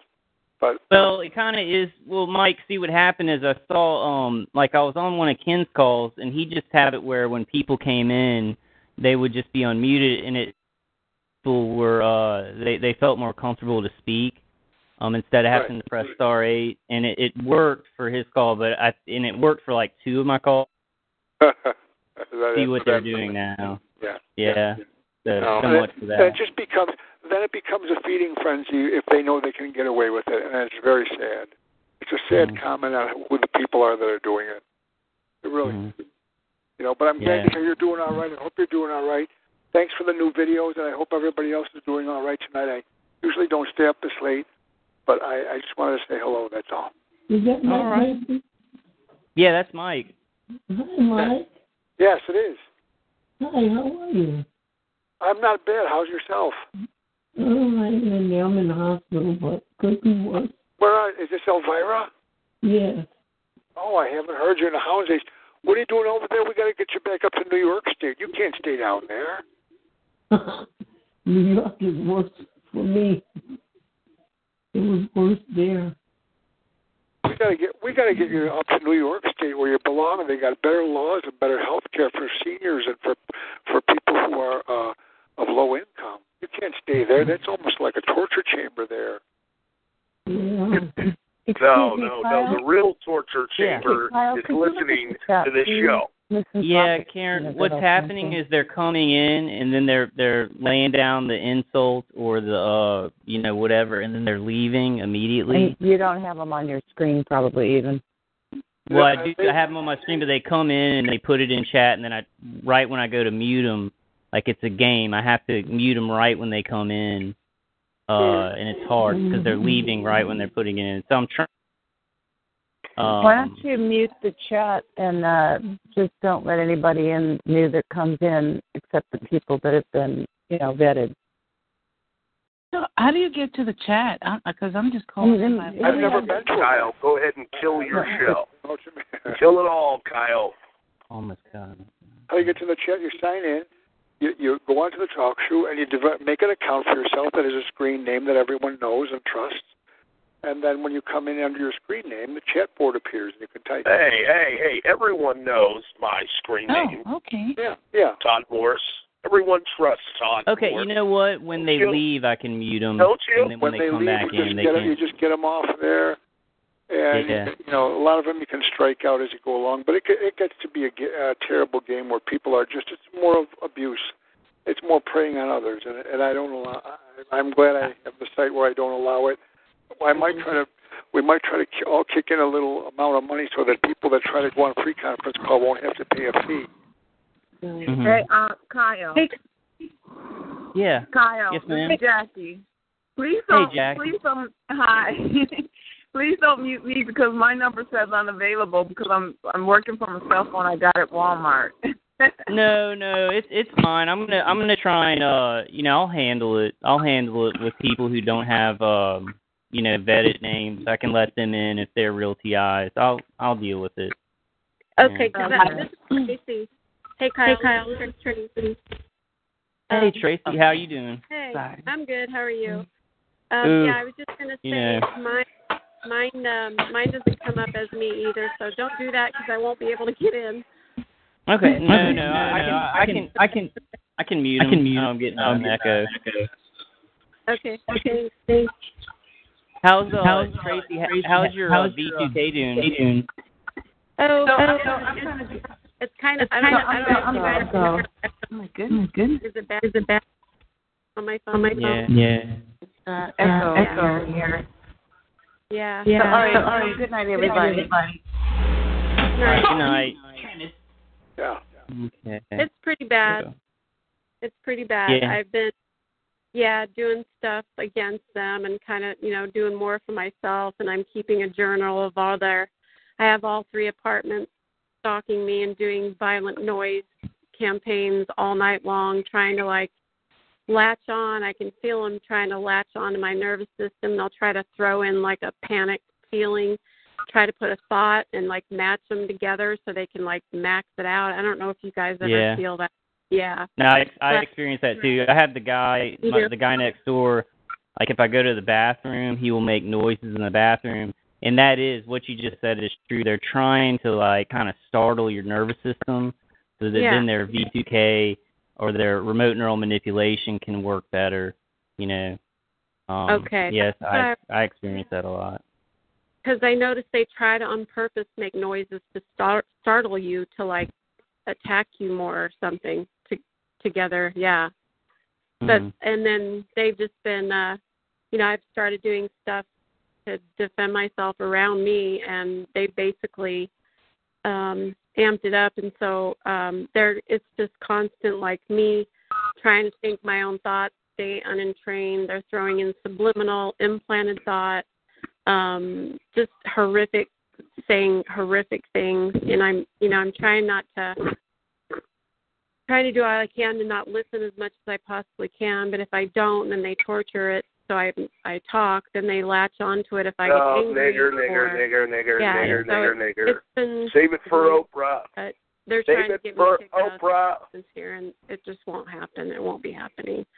So, and it's from a person from 8 years ago that's really fueling behind this and trying to accuse me of all this smear campaign stuff. And so, yeah, but, you know, I guess just it's kind of when you have that many, you know, and then they try to say, well, it's that many because it's all your fault, which I know that's not true, but. That's a psyop. You know, my attackers, they've been, you know, torturing me for these guys 7 years, and then I was tortured before that, and I've never done anything wrong in my life. And then they, you know, they say on the BTK, oh, he's evil. It doesn't matter. We've got to put him away. You know, so they're just, you know. Yes, put him away. Put him away. Yeah, and you know, I'm not. He's evil. Put him away. Of even the person that's mostly fueling this, you know, is a major criminal and a drug dealer, and so he fuels. And a stalker and a woman abuser and all this stuff, but and is trying to dump it all back on me. And I think he's going to hopefully maybe be going to jail pretty soon, and that might take out a chunk of some of my, you know, most evil, because they're starting to, where I used to live, they're really, stuff is like falling apart up there. It's only a town of 1,500, and so they're really kind of narrowing in on some of the stuff. I think some of the corrupt law has been fired, and they can't even arrest somebody without state patrol or county being present. So it's really, you know, I think it's coming to yes, a little bit. Yes, for those of you who may be wondering, we are now listening to the welfare recipients. I wanted to ask you, guys, when you, because I know you've had to move, right, several times? Yeah, I've moved about, since I knew I was being attacked, I've moved like 1, 2, 3, 4, about 4 or 5 times. Okay. Because he's stalked me to like 3 or 4 properties now. So this one, I'm not going to be, you know, and I've always stayed in an apartment for a long time, years at a time. And so they're trying to do that now. When you, what did you do? You know, like, how did you handle that yourself when they're, you know, trying to make you move? And how do they, the people around you? Someone please stop the torture, the microwave. All three around me. The microwave. I feel like they're using either telepathy or they are being able to be in my brain and are doing stuff from that, like all three of them. Is that possible? The niggers. This is I've experienced. Okay. So I started getting attacked, and I really thought it was the guy by me, and I think he did have some emitters. And then I moved into this house, and it was an ex-Army guy and his wife next door to me. Mm-hmm. Put a ground weapon in the window. I think I was supposed to see it. As I look back, I think I was supposed to see it. So this is how I'm experiencing things. That most of the attacks, like the 24-hour V2K, the remote neural manipulation, synthetic telepathy stuff, them messing with your mind, that is remote for me. So even though I have, you know, this guy next door who's harassing me, they haven't put weapons with him. They haven't, you know, because he was living here before I moved into this condo. So they're just getting him to do little stuff. Like, are you kidding me? Poor Kyle. He's always being fondled. There may be some kind of they're communicating with him to do things at a certain time. Pervert. But my experience is poor Kyle. That we can be hit with ground weapons, but the most of what I'm getting hit with is remote, and they can make it feel they can make it feel exactly like it's coming from your neighbor above you or the neighbor right by you.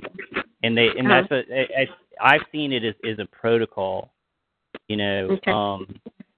So thing is, moving doesn't really help because what they have going on, the remote hits can be very, very powerful. And like I have a guy above me right now, and I'll hear him walking around late at night, and then they'll start doing that high pitched sound a lot louder. But I know it's remote, because I'll walk around, like I'll walk to the other side of the condo, and I'll still feel it coming vertically. But what you can do, and this is kind of a very primitive method, but they'll also make me feel like my neighbor next door is hitting me, because I'll go to the bathroom and then I stand up and it seems directional, like it's coming from his wall. But then what I do is I try and kind of go up, like follow that beam up, and usually you'll find that it's a vertical beam, that it's actually coming down, and they're trying to make it come from that angle. Oh, my neighbors, my neighbors. And I can't say, you know, they may have given those people ground weapons, but from my own experience, I haven't seen them bother too much with that. What they try and do is get your neighbors to harass you so that you're like you're saying, okay, have you given them weapons yet? Then they try and do this protocol of remotely hitting you with the stuff and making it seem from their apartment so that you're because they want you fighting with your neighbors. They want you to go to your neighbors and be like, you're hitting me, and then the neighbor hates you and thinks you're crazy. And but what I feel that you can do, and I did this one time, I thought that the person above me was hitting me. And I even knew that they could hit me remotely, but it just seemed he was pouring stuff in the toilet. He was harassing me. And I was just like, this guy has to be hitting me, because they were trying to correlate all the attacks with his movement. So what I did is I walked upstairs.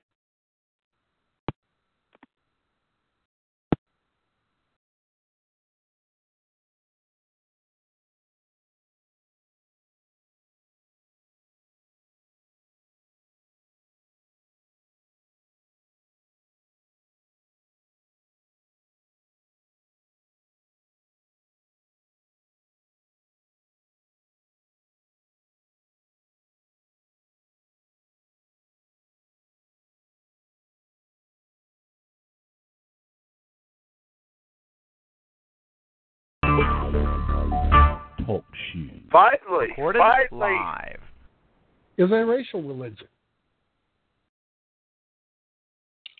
It has, you know, says two seed lines. Is that only white Adamic man of souls, white pure Adamic man? Okay. Well, duck, donkey, and angler. I will check out your memes here.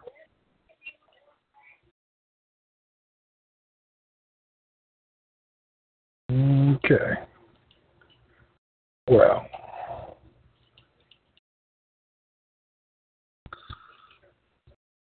Right here. Okay. I'm looking at that. No, you need to be quiet and go to bed here. Go to sleep. I'm sorry. You should have done that when I was messing with it here. Okay. I'll check out your memes here.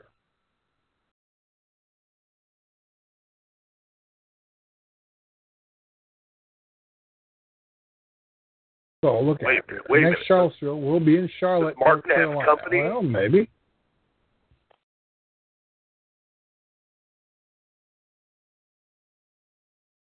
So is it possible to raise above religion to just focus on race here? Well, in my particular religion, essentially it's very much all about race, or it's about a subset of race. It's about white, you know, Aryan, Christian identity people. For them, everything. For everybody else, well, nothing here. Now, does that mean that I'm going to work on personally killing all the Jews and all the Mamzers and all the niggers? And the answer is, well, no, not personally. I mean, shoot, I can sometimes talk about racial federalism and essentially let niggers have a portion of Zogland here, a very small portion. But truth of the matter is, if you're able to push them onto that small reservation, you're able to go ahead and just kill them all now, aren't you? In case of Jews here, you know. Well, hey, you know, Long Island would be a perfect place to go ahead and shove every single fucking Jew and set up a camp for them, you know, a sort of death camp and work camp here. Of course, for Jews, work is same as death here. And it's easy for me to talk about racial federalism here. Do I really believe it's going to work? I don't know. Maybe, but I have my doubts. In any case, my religion is quite racist here. It's not something made up like, by a Jew boy like Benny Classen about, creativity, where a bunch of Mongols go ahead and pretend the white people made them here or that Uyghurs made themselves. It was a real religion. It's not just someplace, some bullshit made by some Jew boy. So, in any case, it pretty well has a timeline. Some of you who have listened to my actual sermons understand is that, hey, a true Christian Israelite is of course, under Yahweh's law. And if he is a really good, true Christian Israelite, he wants to obey, insofar as possible, Yahweh's law. So the law is a covenant here which binds the true Israelite to Yahweh. Now, some of you might want to go ahead and believe in, like Billy Roper does, and they claim BC identity here, claim that they believe in both evolution and the rest here. And the answer of it is how did all these critters, each evolving to their own standards, how did they go ahead and evolve in tandem or in sync to essentially create the world as we know it right now? Answer, they didn't. But anyway, they are indeed working here as far as a possible raid to rise above religion, to focus on race. What happens? My religion has, not a question of raising above race, but essentially has a iron-clad or iron understanding is that you can't be in this religion unless you are the proper race here. That's why I've gotten rid of old nigger lips Brown by showing pictures of the mams or faggots here. Okay? Anyway, here. Levi, Rabbi. I'm going to go ahead and look at this here. Oh, same old stupid shit. Let me see here. Am I even able to mute that goofy bastard here? Okay.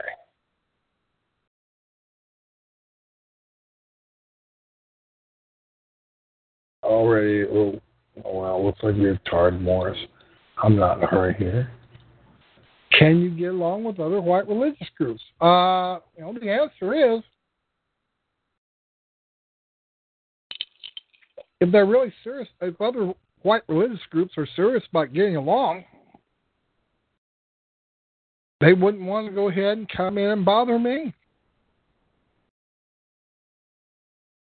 When have any of you heard me bitching too much about the Methodists?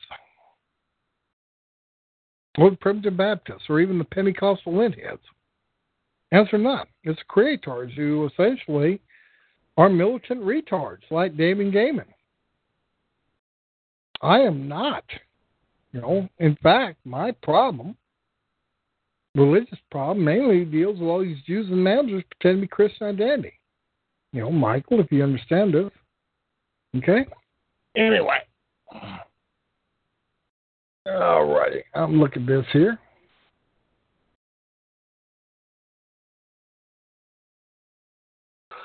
Okay. I have a little bit of problems with my chat here. Alrighty. Oh well, I'll go ahead and click on that.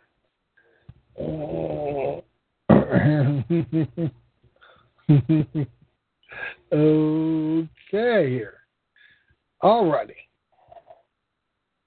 Donkey. Let's see about the donkey. Oh, Don Black here. Oh.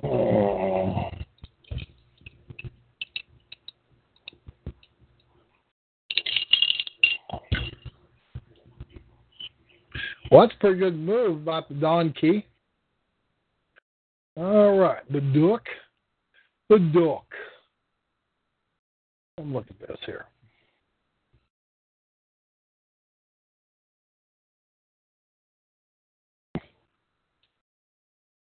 Yep, he still needs money here.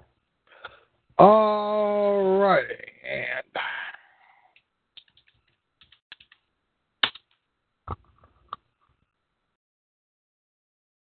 thank God. Okay, here. Let's see here.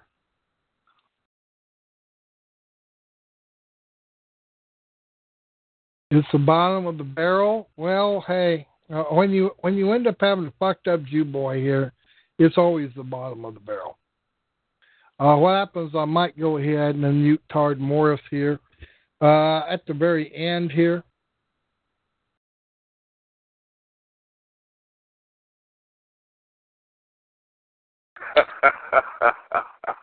Okay.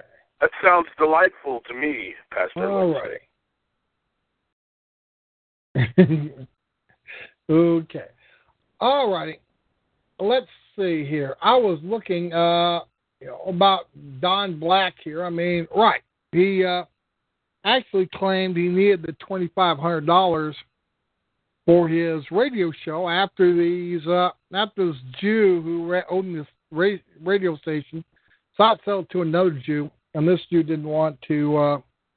The Jew didn't mind the Haitian nigger music here. He didn't much care for Don Black's silly, stupid shit here. And I've heard Don Black shit all over Edgar Steele. Don Black's just a greedy old bastard. Greedy old Zogbot Tard bastard here. You know what I mean?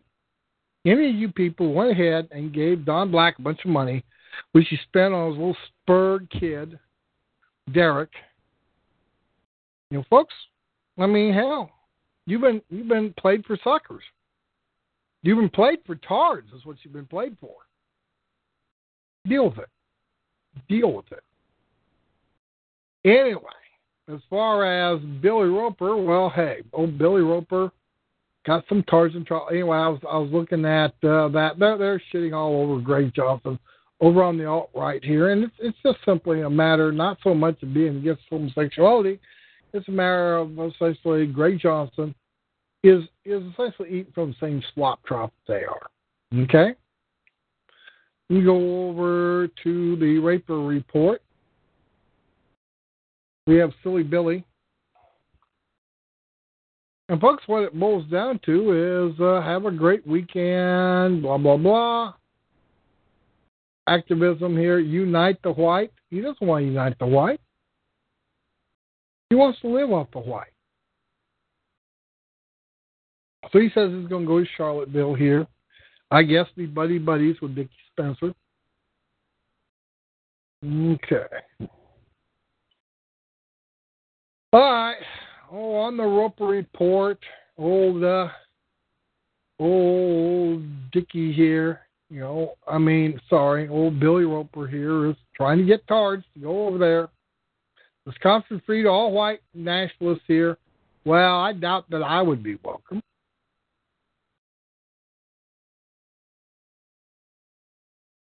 You know, I gotta laugh. He's on the Sylvain Pakishank show. I mean, Sylvain Pakishank's ain't even remotely white, but he likes pretending to be white. Okay. So, anyway, he's talking about all this here. Check out the audio. No, Anglo one. I did go ahead and see it here. You had three of them here. Does Sperm Fart come back? You can get on Sperm Fart if you really want to get on Sperm Fart. The thing about it is that now it's just simply nothing more than just sort of like a hobbyist blog for tards.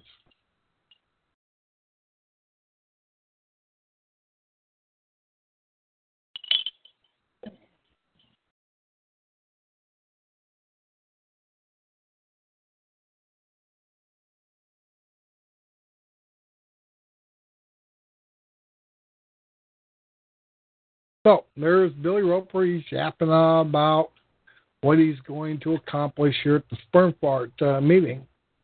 To which, I mean, essentially, if they don't know you, you probably could go for free.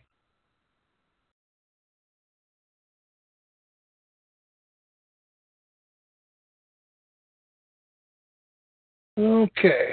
SWN. Was it Southern White Nationalist meeting?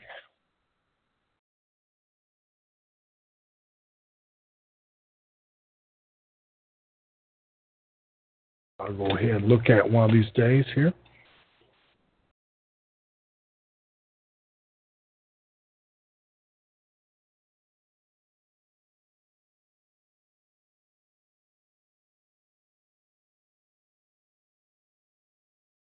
Go ahead and look at that here. And essentially, I went ahead, Billy, and posted to the Shield Walled Maidens here thing.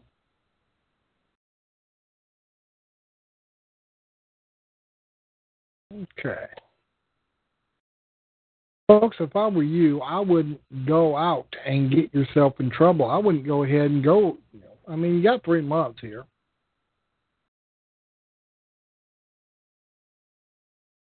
This one tard went and helped old silly Billy have a little 3 or 4 or 5 tard meeting.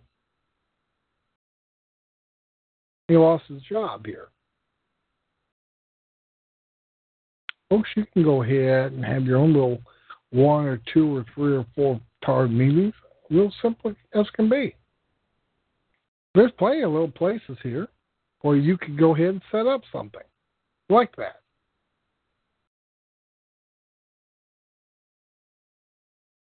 Question is that what is the point of that here?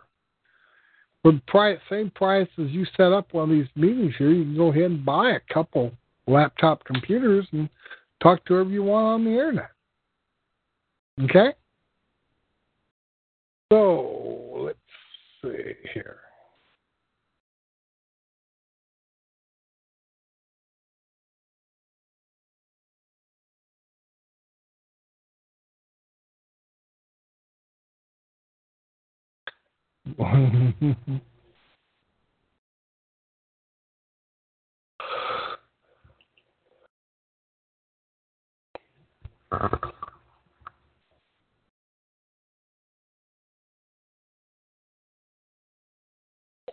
He's making $3,000 a month through Hate Your Own. Well, that's good for Under the Nigger.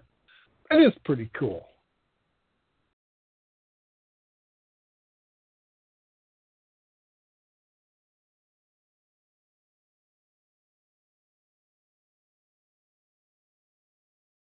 Beginning to not feel too good here. Shoot, I may just go ahead and just do another hour show here. Let's see, what else do we have? Go ahead, look, I'll go ahead and go over to what old Connie has to say here.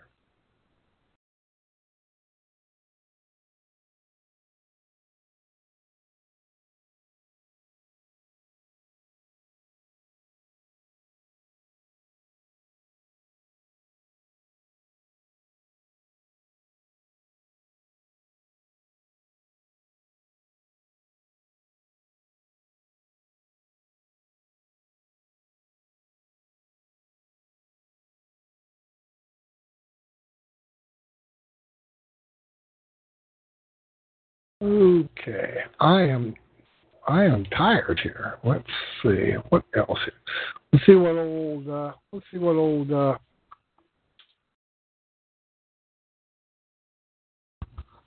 see what Daily Spermer has to say. DailySpermer.is. He's still at Iceland, isn't he?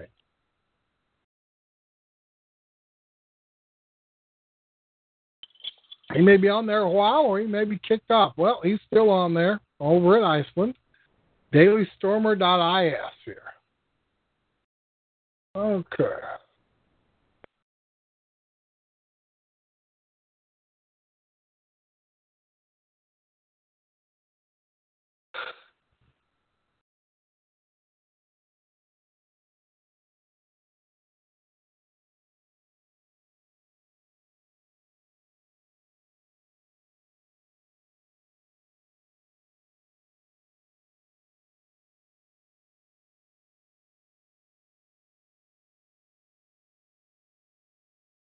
Okay, nigger judge rules that Black Lives Matter cannot be sued. Well, we'll see how that goes here.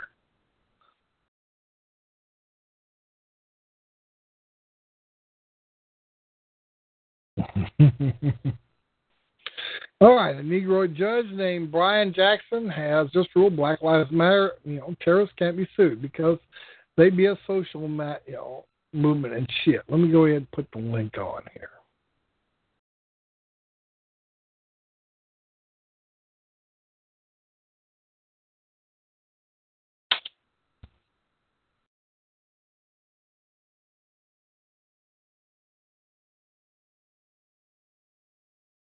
Well, it's good money if you can get it here.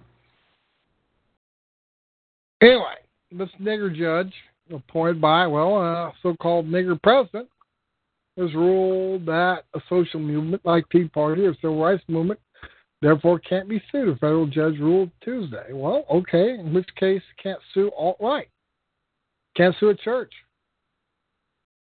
Police officer anonymously sued Black Lives Matter and D. Ray Mickelson, the prominent activist in the movement, after being injured by a rock thrown during a protest over a deadly pig-eye shooting in Baton Rouge last year. But U.S. Judge Brian Jackson dismissed the officer's suit. They ruled that Black Lives Matter is not an entity capable of sued. Although many entities have utilized Black Lives Matter in titles of business, Black Lives Matter itself does not rise an entity of any sort, Jackson wrote in this 24-page ruling. Okay.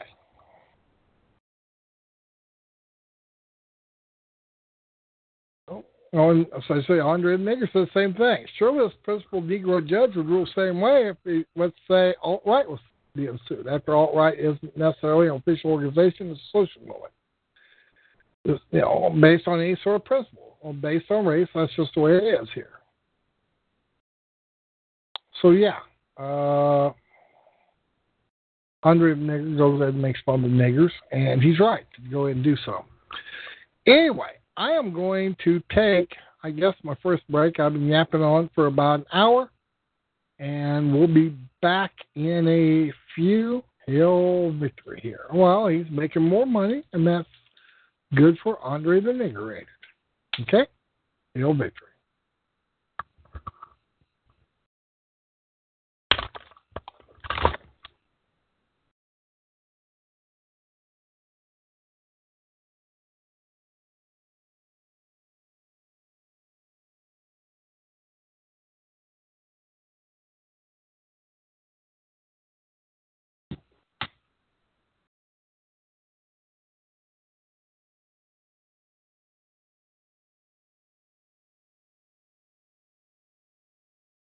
So, yes, apparently Pastor Martin Lindstedt taking his first break of the night. Again, you are listening to Todd Morris tonight. We're just streaming on the program once again tonight. We will be back with all of our regular mumbo-jumbo for the weekend starting tomorrow. Yes. So, Pastor Lindstedt taking a break. Not really sure what he's talking about tonight. Seems like he's all over the place. We're broadcasting here with you on the 28th day of September 2017. Go to sleep. Shut your mouth. You should have done that before they left. Here, you should have done that an hour ago.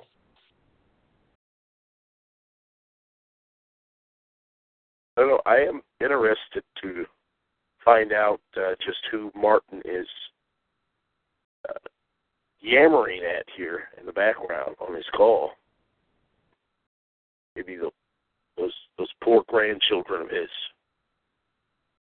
having to deal with old grumpy grandpa Marty Chomo. Stay with us, people, for however long that you can.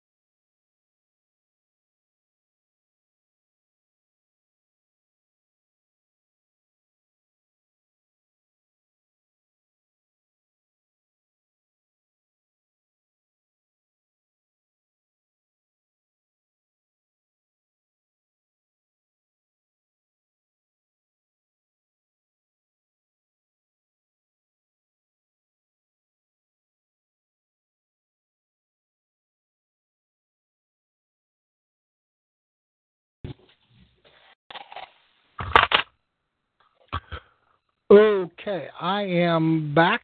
Let me see. Okay, unmuted. Unmuted my microphone. Let's see here. See if we can't go ahead and get this here. I did go ahead and give Roxy. Her, Roxy's about 62 here. Well, no, she doesn't get bed sores. She has an air mattress here. Let's see here. All righty. I'm looking here. We're just going to read the news. I might very well here. You're absolutely right here. Ah, hell, why not here? Let's see what Todd Morris has to say. You are unmuted. Todd Morris. Hold on. Todd Morris. What is it, Marty? I was just getting ready to go to bed. What do you want? I don't know. I want to see if a Jew boy could say anything intelligent here. If a Jew boy, well, I don't know. First, you've got to find yourself a Jew boy, Pastor Lindstedt. Oh, okay. Wonder where you're going to find one of those at. Usually on Talkshoe here, right now from Southeast Texas here. Oh, Southeast Texas, yes. I've been there a few times. Very, very pleasant. Who live there? Oh, I don't think any Jews would live there, though. Oh, I don't know. Hell, you have Jews Juplin here of all places here. You know, who'd have thought that? Yeah, Pastor Marty. I mean, I don't know. I'm kind of weighing it out here. Do I stay here and listen to you, or do I go and listen to the microwave people over there? I don't know. Whatever, you know, I mean, how are you going to celebrate Yom Kippur? You're going to go ahead and eat some baby, you know, blonde Aryan baby matzo here, Passover matzo here, or some, badass wigger or nigger, you know, let me see, what the hell is it called here? Permfest matzo or what here? What sort of matzo are you going to go ahead and eat during the Day of Atonement? During the what? What the hell are you talking about? During Yom Kippur. What sort of matzo are you Jew boys? Well, you Jew boys aren't supposed to eat anything during Yom Kippur, but hey, I'm sure that there are a lot of you backsliding Jew boys running around, especially in Southeast Texas. Listen, Marty. Now you're a good friend of mine, Marty, but I just have to tell you. That's the least. You want to stay a good friend, you need to stop calling me Marty, but go on. Well, if you want, that does bring a big question to mind, Martin, Pastor Lindstedt. Who is it that you've been yammering at there in the background all night long? Oh, what happened? Do you have one of the grandchildren over, Marty? No. Martin, Pastor. No, I've been looking at the very last episode of the Vietnam War by this Anglo-Caesar wigger named, Ken Burns. No, don't try to change the subject, Pastor. Do you have company over tonight? No. Well, who is this that you're telling? Oh, shut your mouth. I don't know I was telling anybody shut their mouth here. Yes, you were, Martin. Yes, you were. Oh, shut your mouth. Don't lay over there. You should have done that before they left an hour ago. Oh, well, what happens is that Roxy, she wanted something here. I did go ahead and get up. I got myself a cold drink, and then what I did is I did go ahead and wet her wash rag here. Now, she could... You know, she should have got this done, an hour ago here. Whoa. You're bedridden. I put her... Thick wife, Martin. Whoa, Martin. You mean to tell me that you were yelling at Roxy, your your beloved bedridden wife who is sick and on her deathbed, and you're telling her to shut her mouth. You should have got this done an hour ago. Shut your mouth, really? An hour ago. I mean, I do get annoyed when she does something she could do for herself here. But she's 500 pounds, Martin. She's bedridden. What do you mean? More like 427 pounds. What? 427? Well, it's close enough. You can round it off. You'll be there. Two boys, yes, probably. Yeah. Just keep stuffing those. What's those things that you like to eat with the flea written nut there? Your frosted mini wheats. Yeah, just keep stuffing those in her gullet. She'll be to 5 before we know it. But that's besides the point, Martin. You're over here telling your bedridden ill wife to shut her mouth. No, I'm not going to do this. No, you have to wait. She has to wait for you, Martin. Really? Yes, she does. So you get through talking to these Jews and these master sock butt faggots. Well, not have to wait yet. Here, I haven't unmuted gaming yet. Oh, please. Pastor, just goes back to me saying that Roxy deserves a real man. I think you should step aside. And speaking of Damon Gaiman, maybe you should let him come over there and take care of your bedridden wife, Martin. I think after all these years... I greatly doubt that's going to happen, Moon Jew boy. Oh, you greatly doubt that's going to happen? Yeah, because you're going to kill her before Damon can get there. It is very much to expect someone who has essentially the same damn routine to essentially, plan ahead by... Whoa, plan ahead? How do you plan for death, Martin? I'm about death here. She's bitching because she wanted a wet wash rag here so she can go ahead and sleep here. That's another fallacy here. If essentially all you're going to do is lay on your ass in bed here, there's really no big deal. You'll go to sleep when you're tired, and you'll get up when you're awake. Wait. So you just leave her in there all alone by herself, yelling and screaming. She probably has one of those little bells that she rings. She wants something. Leave her laying there, Martin.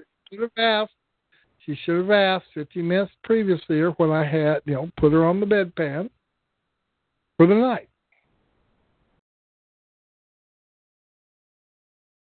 This is simply a matter. Simply a matter of essentially thinking things through here. If you're going to go ahead, leave her there, Martin. She has to wait on you, Martin. All she wanted was a wet rag, Martin. That she wants. Will you hush up, Jew boy, when she's bitching that she wants something here? Many times I'll go ahead and tell her, "Is it shit? You can go ahead and have all the whatever the hell you want here, deep fried." No, that's not what you tell her, Mark. Tell the truth. You can have that as soon as you get off your ass and go get it for yourself here. Oh my God! Lay in bed. Mark, this is your wife. Your beloved wife of how many years? How many years has she put up with you and your dangerous, irresponsible, pathetic behavior? How many years now, Martin, has she put up with you?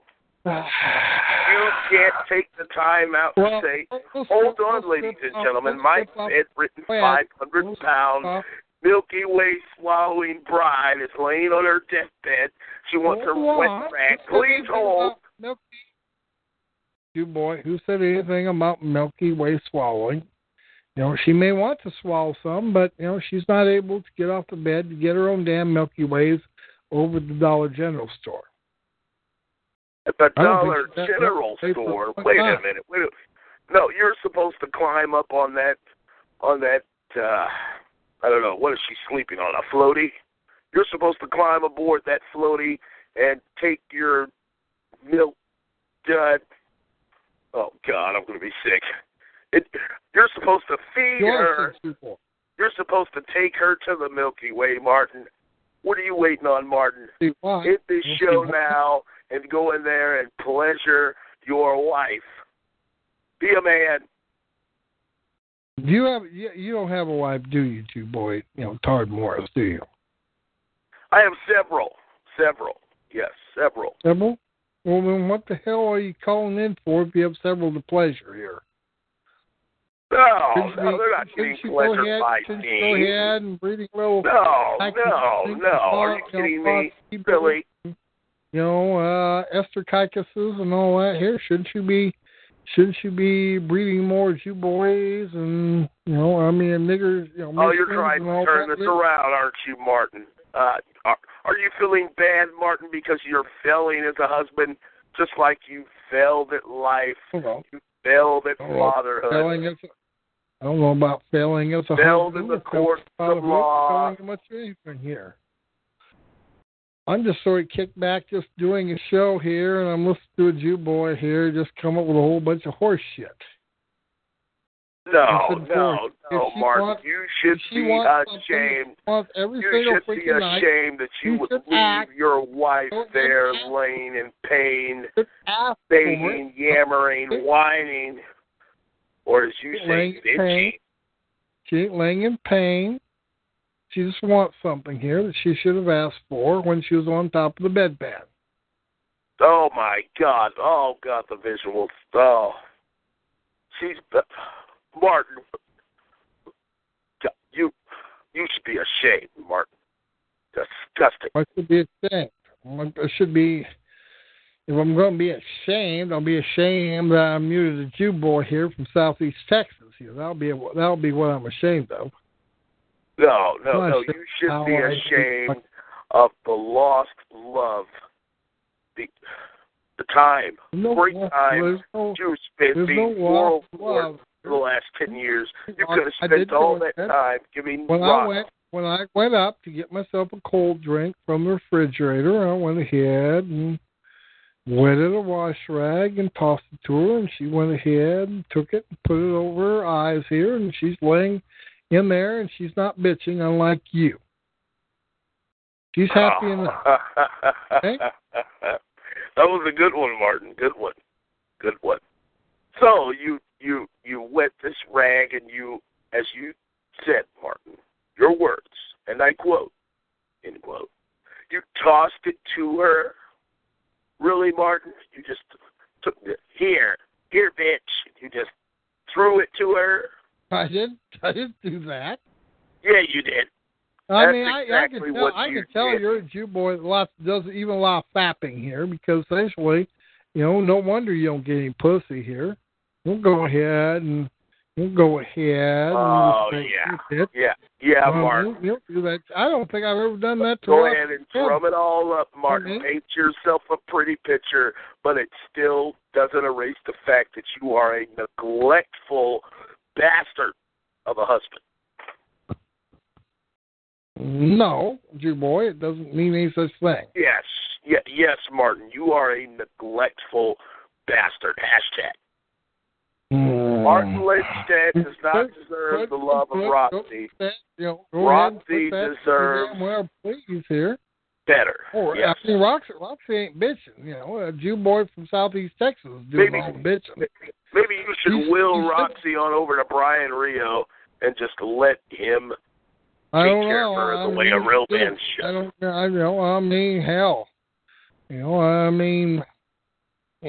I've sort of often wondered, you know, these faggots here, you know, some go ahead and like old Billy Roper marry a beard here and or do that.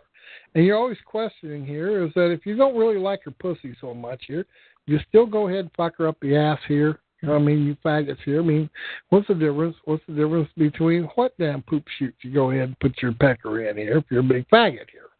You know what I mean? So, in any case... I'm not going to go ahead. You're still in the neglectful bastard of a husband, Martin. Reject Roxy to the tender mercies. You should be ashamed. Hard more ass or anything like that here. Okay? Black lives don't matter.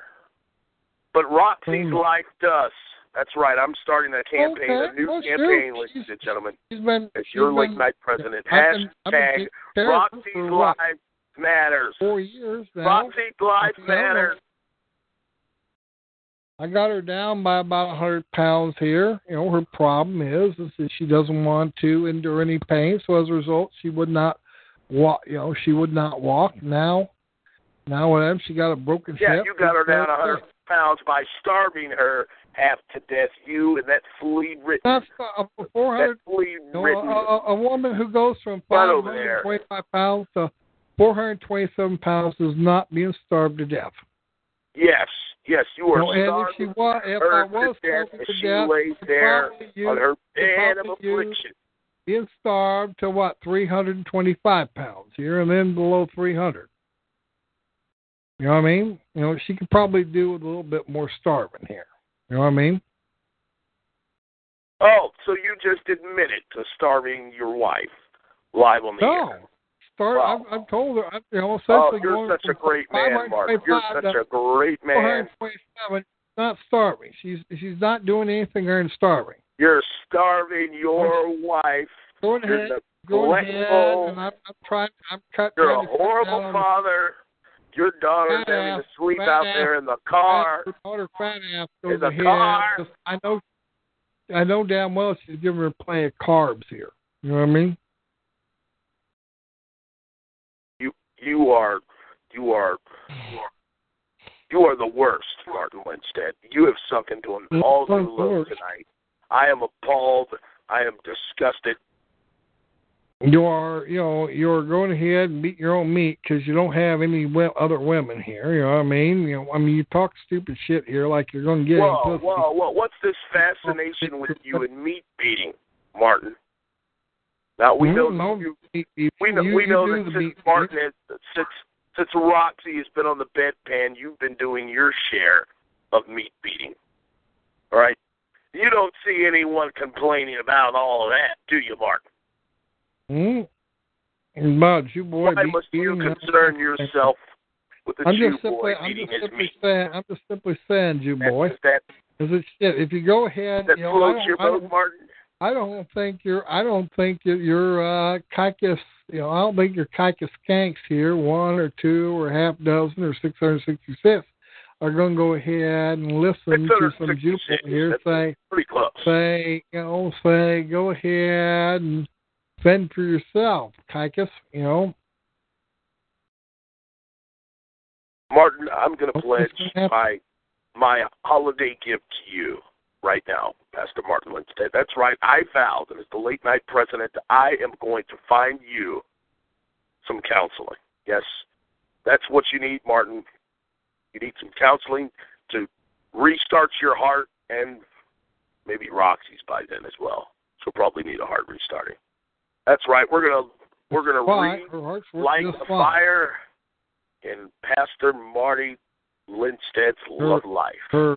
In fact, the Winstead love life is going to be... Her heart probably works better than mine. I got high blood pressure. She doesn't. You're going to be sick. Oh, God, I'm going to be... Well, go ahead here. If you want, I'll mute you here. We don't want this you boy puking all over. No, come on, Martin. Don't mute me. I would love to tell you more about how you're a neglectful bastard of a husband. Do we want you puking over your Jew boy, your Jew boy, microphone? No, Martin. Yeah. I would love to continue to tell you how much of a horrible man you truly are. Yes, ladies and gentlemen, you now have proof, and I bet in another year Marty will be denying this audio as well. He'll say that he never ever said that he was starving his wife. Marty doesn't deny any freaking starving your wife, Martin. You admitted to it. You are disgusting. I'm not starving. I just simply asked questions. They're essentially getting her down by 100 pounds here. In fact, I really need to get her down by another 100 pounds, really. Oh, God. You see, Martin, instead of you, I don't know how you call yourself a pastor, Martin. Instead of you accepting and loving your wife for the woman that she has become. One time Roxy pulled maybe the two women that she became. She went ahead and I said, I'll only give you one of these here little Baby Ruth candy bars here that you've been wanting here. You show me that show me a blood, sugar reading here. She went ahead and took a blood, sugar reading here. And she showed to where it looked like a 86 here. Well, what happens is I knew she was pulling a fast one, so I went ahead and looked. It was actually a 98. So essentially I said, you fraudulent heifer here. Oh, my God. Whoa, wait a minute. A fraudulent heifer? You fraudulent heifer. You went ahead and turned that blood sugar reading right down. It was actually a 98, 786 here. Wait a minute. You called your wife a fraudulent heifer? How dare you, Martin? Well, you call your Esterkikises and Shishkas here bitches here. You know what I mean? Fraudulent heifer is just sort of... Shishkas, really? Sort of, fraudulent heifer? I can't believe you would say such beautiful things to such a beautiful woman with a beautiful heart. 786 here. It was actually 98 here. She held it upside down here, thinking she was going to fool me. She nearly did fool me, too. You know what I mean? Oh, yeah. I imagine. Wow. Martin, you really... You made your wife... You actually held a Babe Ruth candy bar over her head. You and that flickering butt over there. I know he was there, too. That butt was there. You held that Babe Ruth candy bar over her head, knowing she couldn't reach it. Yeah, you act like I'm a kitist like Sally Struthers here, who goes in front of them here little starving Ethiopian nigglets here with flies all over their... Yeah, that's gonna be Roxy. Give it another 6 months. Christmas special. She'll be there with the flies and the bowl of oatmeal. That might be the children here on the bitch was about the same time making, essentially making ads for a Snickers commercial here. You know what I mean? I always used to wonder is that why did that that fat Esterkikis just didn't go ahead and when she went to Ethiopia rather than beg us for money here. Why don't you just go ahead and give them a whole bunch, give all them Ethiopian skinny, starving nigglets a fucking Snickers bar instead? You know what I mean? Have you ever wondered that? No. Anyway, I think I'm on the mood. I think I've got my second wind, and I'm on the mood for some more fucktardation here. So I think I'm going to go ahead and mute Damon Gaiman, okay? Go ahead. Bring him on. That's right. I'm going to be tag teamed by a Southeast Texas Jew boy and essentially an 81. Meat meeting was first. Now you want to be tag team, Martin? I mean, come on, this is disgusting. Disgusting. And you stay away from that dog over there. Oh, God knows what you're doing to that dog to force him to stay there. I ain't doing Damon Gaiman any forcing here. Heard Todd giving you hell. Am I letting you talk? Yes or no, Damon Gaiman? Barely. How barely here? What do you mean barely? I was just You're running around naked here, drinking Schaefer right now. And feeling sorry for yourself or something? No, well, I was feeling pretty down, but then I heard Todd beating you down on here, and now I'm feeling better. Yeah, good Lord, here. Well, we're all feeling Southeast Texas here. Somewhat better. Yeah, they're just being all hideous to me here. That's why I'm so scared. I can't believe he's over there starving his poor wife, poor Roxy. I'm starving. I'm lighting a candle right now for Roxy. Well, go ahead and light a candle here. Shoot. Go ahead and burn some hair off your ass. You know, your ass, and get rid of some of your dingleberries at the same time you're lighting the damn candle, okay? Yeah, Marty. I've got the candle lit. Well, actually, it's just my lighter. I'm waving it in the air, waving it high for Roxy. We're standing by you, Roxy. Roxy's life matters, Martin. Doing just fine. She's just doing fine. All that, you know, Jew boy getting fantods over this shit. No, you have abused her for far too long, Martin. I've amused her for far too long, more like. Sounds like the only thing you've been amusing over there is yourself, Martin. You know how I juggle? Wait a minute. I've got another lighter lit here for your daughter. You know how I juggle? Yes. We're standing with you too, daughter, Winstead. Yes, who's having to sleep outside in this heat. God forbid it's the rain. Yes, having to sleep in her car because Martin is too much of an asshole to let his own daughter stay in their nice, comfortable, cool, very spacious hovel from hell. It ain't a hovel. It ain't from hell. It is sort of conspicuous here, and the problem isn't fat ass. The problem is rednegger.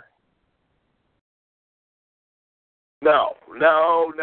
That is not his name, Martin. That is not his name. Well, that's what he says here. He doesn't like being called rednegger behind his back. 2 weeks ago, I said, well, that's the stupidest thing I ever heard. Would you rather be called rednigger to your face? And he didn't have any answer. God bless Red Nigger. God bless Red Nigger. I hope that someday he finally grows the balls to punch you right in your face, Martin Lindstedt. Jews always blame others for their... You can hear me, Red Nigger. We're standing with you, Red Nigger. Punch him in the face. Punch him in the face.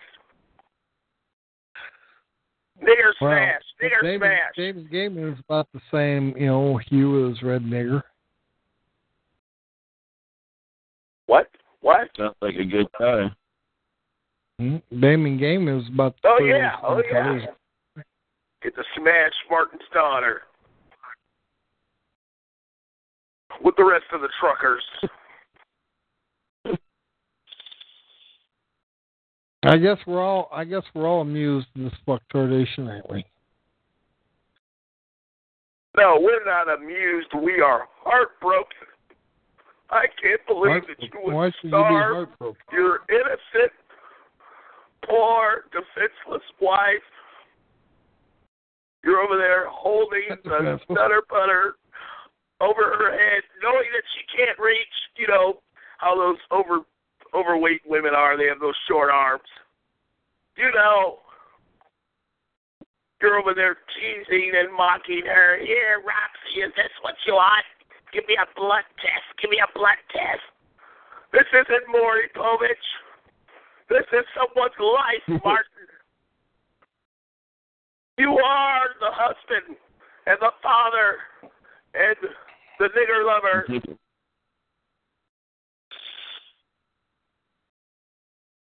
Shame on you, Martin. Shame on your name, Martin. If I was there, I would free Roxy and send her to Nearlet Brian Rio. I think that's what the courts are going to do. Oh, yeah. That's why he hates Brian Rio so much, because Roxy wants a little nigger dick in her life. Yeah. I remember this is November 2010 when old Nigger Lips went ahead and threatened to rape Johnny Tonto's wife and, you know, daughters here, and I said, oh, that's bullshit. I mean, hell. I mean, old old nigger lips or the Mamzer from Mentor or Brian Real. He's not interested in any female's genetic pussy here. He's just interested in your man pussy here.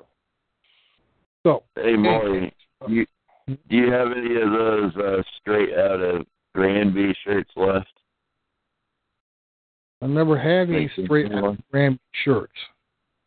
Yeah, in the black and white. You know. Somebody make the damn shirt. Make the shirt. Hey, such shirts at all. Straight out of Granby. Or maybe they should make it straight out of the Hobble. Hobble. Nigger. Hobble. And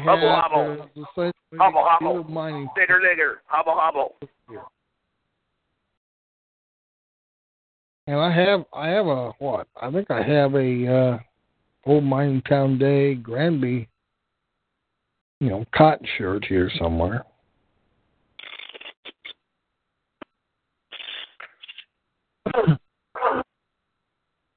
Anything else?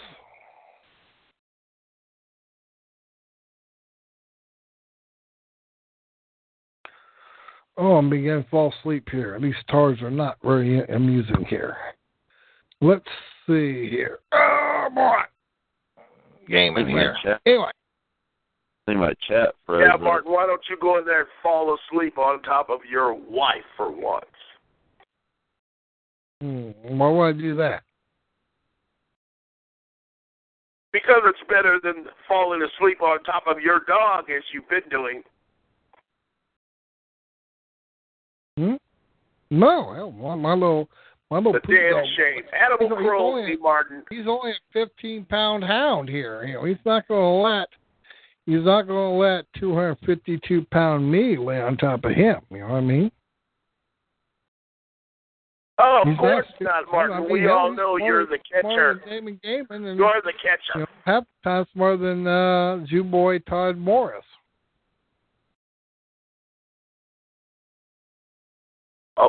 Very amusing, Martin. Very amusing. Why don't you open the door and invite your daughter into the nice, cool hovel? It's cooler outside here. They're sleeping in the Ford Explorer. Yes. But did you get rid of that ghetto-ass washing machine, Martin, that you said you bought for $10? Was flooding out your trailer. You're not paying attention here. I said the $20 washing machine works better than the $600 Maytag ever did. It's a shame, Martin. You still have that $20 washing machine. Yeah, it washes the clothes just fine. It's like foot operated. You have to pump it like with a pedal or something. No.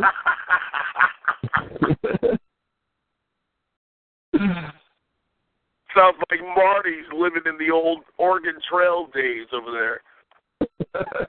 No, Marty isn't living the Oregon Trail days here. Of course, Marty is sort of living here. Marty's got better than Red Nigger's got fever. Mid-90s is enough for me. Mid-90s is good enough for me. Red Nigger's got the hay fever. Oh, what he's got here. I wish I had a little more brains. Marty, when are you just going to back off and let him be a man? You're going to force him to stay in your rat-infested farmhouse? I ain't rat-infested. Hell, I ain't even cockroach-infested. Bullshit! You said there's a cockroach in one of your ice cubes. Well, in the here in the seminary there is. Frozen in the damn ice cube, Martin. Really? That's how much you love Roxy. You're going to give her a glass of ice with a side of roaches? Not recently.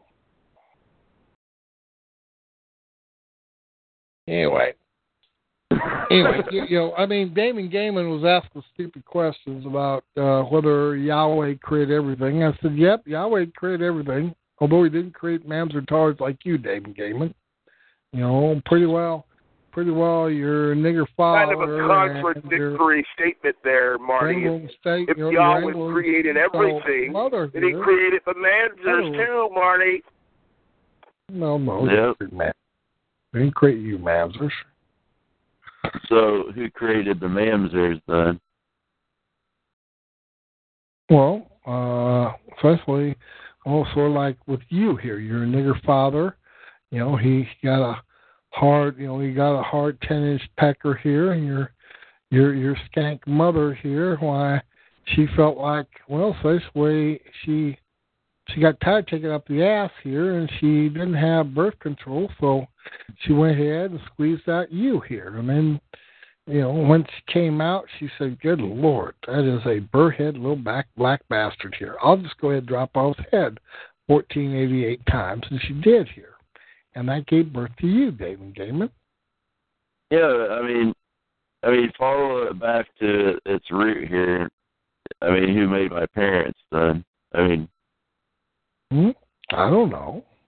See, the problem is, Marty, you always go the long way to an easy answer. I've got a lot of easy answers here. I mean, shoot. You know, I mean, so, what do you idiot creatards believe in? You know, other than, you know, I mean, you idiots believe in, like Jew boy class in here. Running around, talk about nature's eternal religion since, what, 1972 when it first came out? I was dodging the question. I'm dodging the question. I'm going to ask you. As always.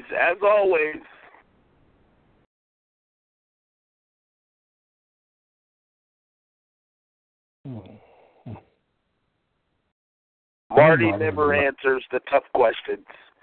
He just acts his way around it and changes the subject onto something more his style. I doubt it. In fact, I'm half asleep right now here. Let's see here. Tell your vote in the Ice Cube story again. Okay. Oh, my favorite. Shoot. Yes, 17 Papa Twat just got totally out of line there. You know what I mean?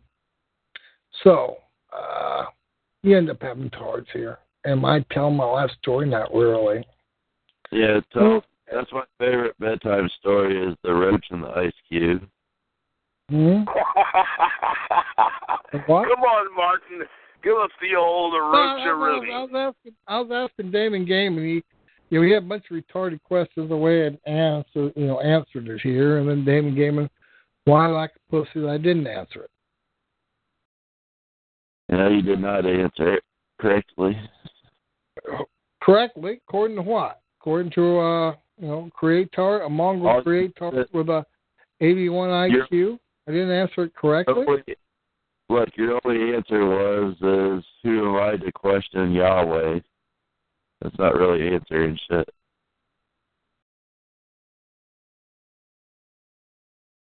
I did answer questions. I said Yahweh made everything. And then Fagtyke, he just talked about you answering it, and then he didn't. Well, he did here, but he wanted to go ahead and quit. He didn't really feel like dealing with your fucktardation. No. Nah. Oh, Marty, you sound a little uptight tonight. No, I sound a little bit half asleep tonight. And he's tired of getting recorded. You've been mistreating Roxy all day. And screaming Roxy at all. I told her to, essentially, she wants something from me. Get it all at once. Don't make me go ahead and have to get up every 5 minutes for bullshit. She still got her damn wet wash, right? You're a prick, Martin. When I went up to get my slice water. I mean, get it all at once? I mean, what? Really? No, some woman wants something from me here. I'm going to get up and get it for her here. Well, hey, get it done in one.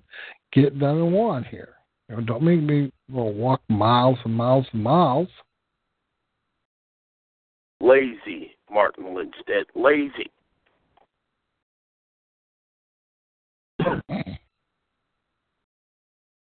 Well, yeah, I can be lazy. And neglectful. Now I'm tired. Right, come on, I'm tired.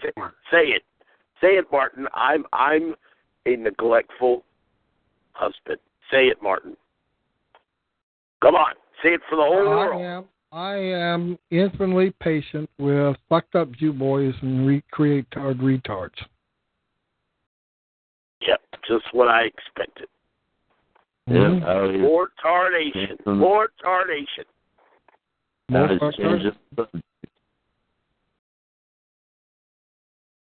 don't you go ahead and explain exactly what the fuck you believe in, since you got books. More. Are you going to go explain what you believe in? You're going to be a good little retard, essentially, explaining exactly what the hell, if anything, you believe in. Have you ever been in a courtroom, Maury? Oh, quite a few times. Okay. Anyway. Do you always get contempt of court for not answering the judge properly? No, I've got contempt of court for a number of other things. And the judge didn't have any jurisdiction to do what he does, but essentially judges do whatever the hell they want to.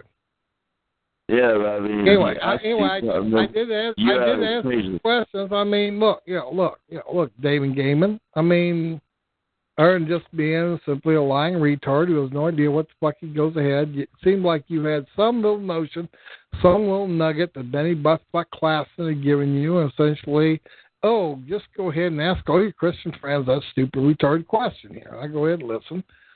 And from my garret, it doesn't make any sense, but the gist of it is, do you believe that, God made everything? And the answer is, I say yes.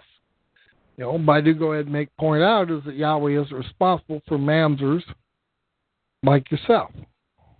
Bullshit. And that was the answer. Why is Yahweh responsible for mamzers like yourself? Responsible for everything. Who? You mamzers are responsible for everything? Yeah, your Jew God is responsible for everything. Well, that's nice. Let's just say that that is true here. What do you really believe in? Damon Gaiman. You only go by what there's proof of, and there's no proof of any of that. So until there is, wiggling out of it. What do you really believe in, Damon Gaiman?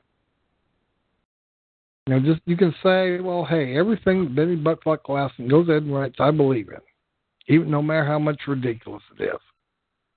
Yeah, but I mean, if there's no proof on how things became the way it is, there's no reason to make up a story and like all these fairy tales, like Harry Potter shit. Well, I mean, this is just simply fucktardation here coming in here. You have no idea. You have no idea what the hell you're talking about. Harry Potter. Hey, I can see Martin dressing up for a little Dungeons and Dragons. Go ahead and blame me here for essentially telling you basic dogma and you not understanding it.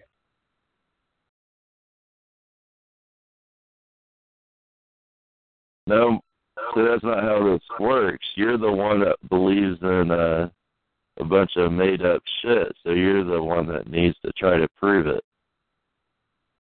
Why should I bother prove it to him? Exactly. What does that get me here? I mean, really. I mean, who creates their own religion? I prove you're an 81 IQ, Mestizo Anglo, who's been dropped on its head for what, 88 times or 14 times or whatever. I mean, how do you benefit from that? More to the point, how do you benefit, once yourself is out of the army?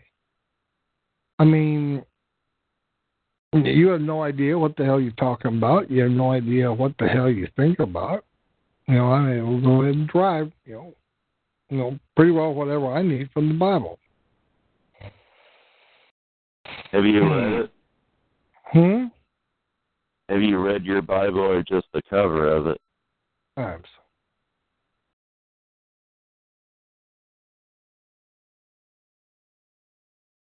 Yeah, his Christian identity crisis. No crisis. More the only reason. Yes, all this Christian identity crap. I believe in...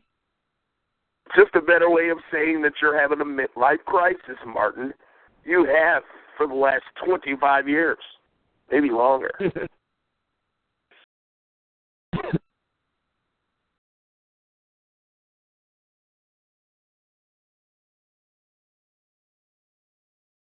on, Martin, admit it. I'm tired. Admit you're a boy and a retard. I admit that. Yes, your Christian identity midlife crisis. Well, I don't have a Christian identity midlife crisis. I have essentially nearly 2 hours of talking, 1 hour to. Two retarded Jew boys and mamsers here about nothing much of law here, and I admit to being tired. Yeah, I think you're getting tired of the butt kicking that you've gotten tonight, Martin. Yeah, go in there and tell Roxy that you didn't change your diaper because you're wasting your time with us.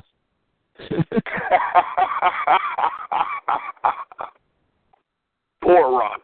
Or Roxy. I've still got my lighters lit, by the way.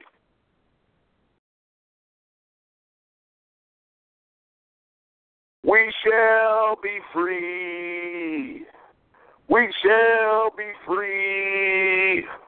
Yes, we're the free Roxy. You is a Jew, boy. You shall be free. All right?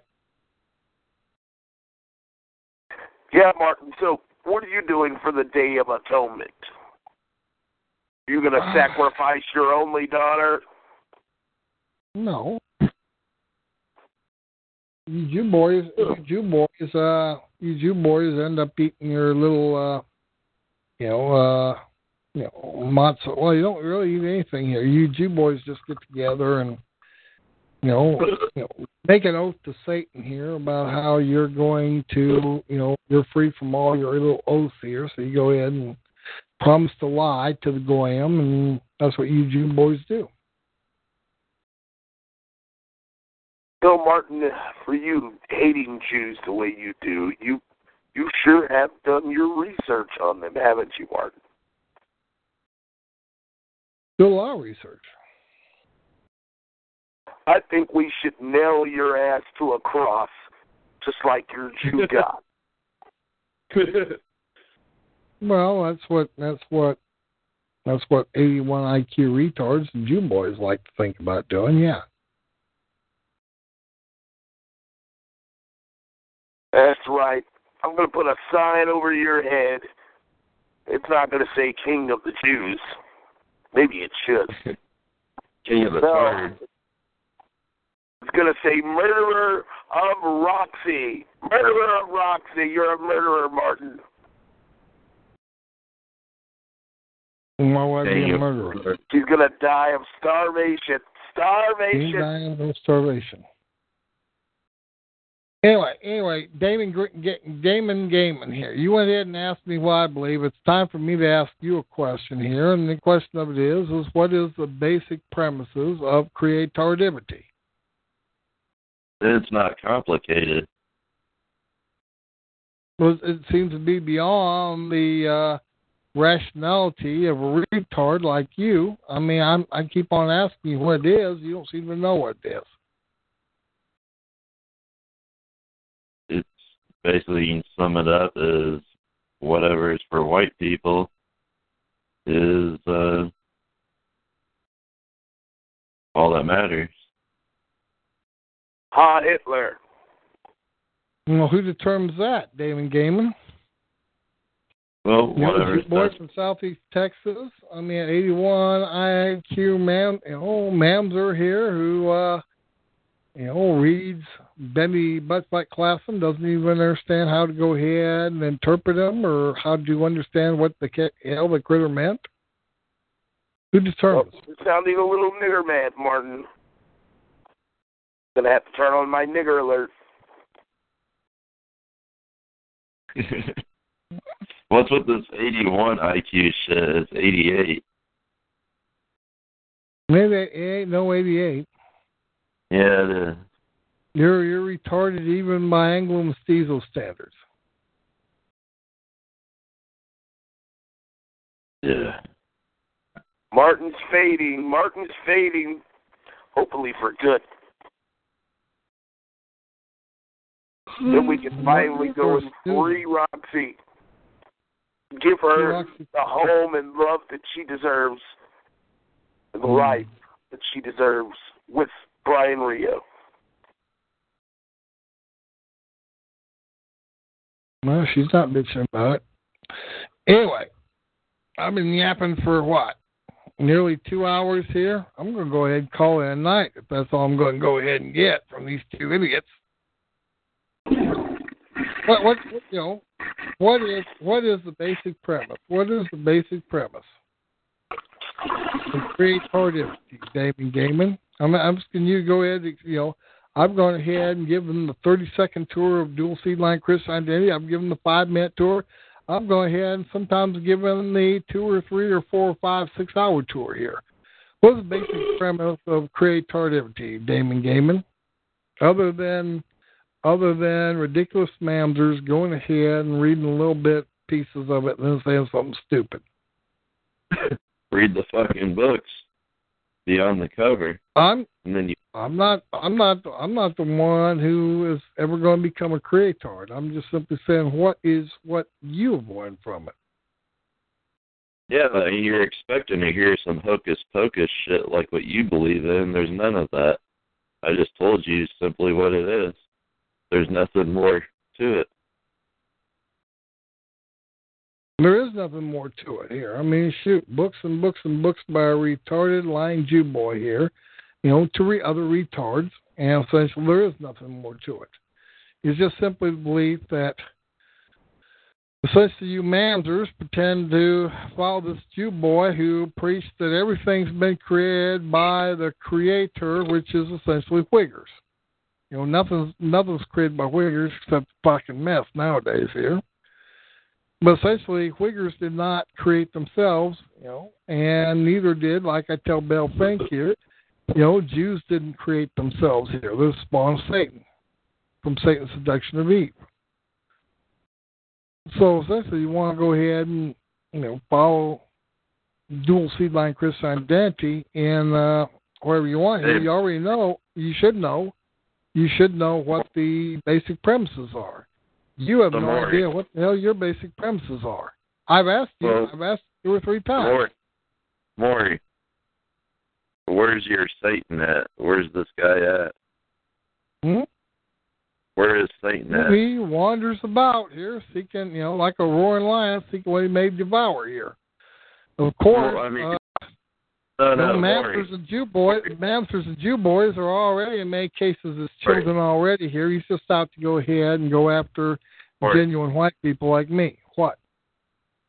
If I was wanting to mail a letter to Satan, what would I put on the front of that envelope?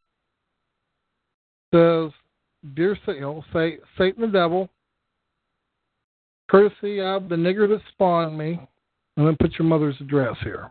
You know what I mean? He's probably pumping her right now. I was just wanting to go over and hang out with Satan.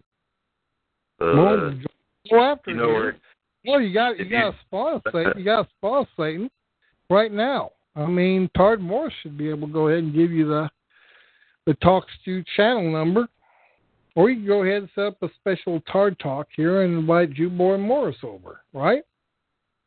You hang, man, couldn't you? Well, I mean, you Christards claim to know where Satan's at. I just want to go hang out with him, so let me know where he's at. Well, why are you acting stupid shit like that here? You have no idea what the hell you're talking about here. According to you, according to your own little rule, there is no spiritual being here. Therefore, there's no anti-spiritual being who is a spiritual being. Shoot, you idiot creatard should know that much, but essentially creatardivity is just simply something written by a Jew boy for a bunch of mongrels to claim that they have a white man's racial religion. They're not white men. And essentially something written by a damn Jew is not a racial religion, no matter what stupid shit says. Well, if you read it, it would give you all the arguments. If I read it, you know what I mean? Sure. Have you read your stupid book? Oh, yeah, twice. Well, then why in the world can't you give, you know, why can't you go ahead and give arguments for it then? I could, but, it's casting pearls to swine. You don't have any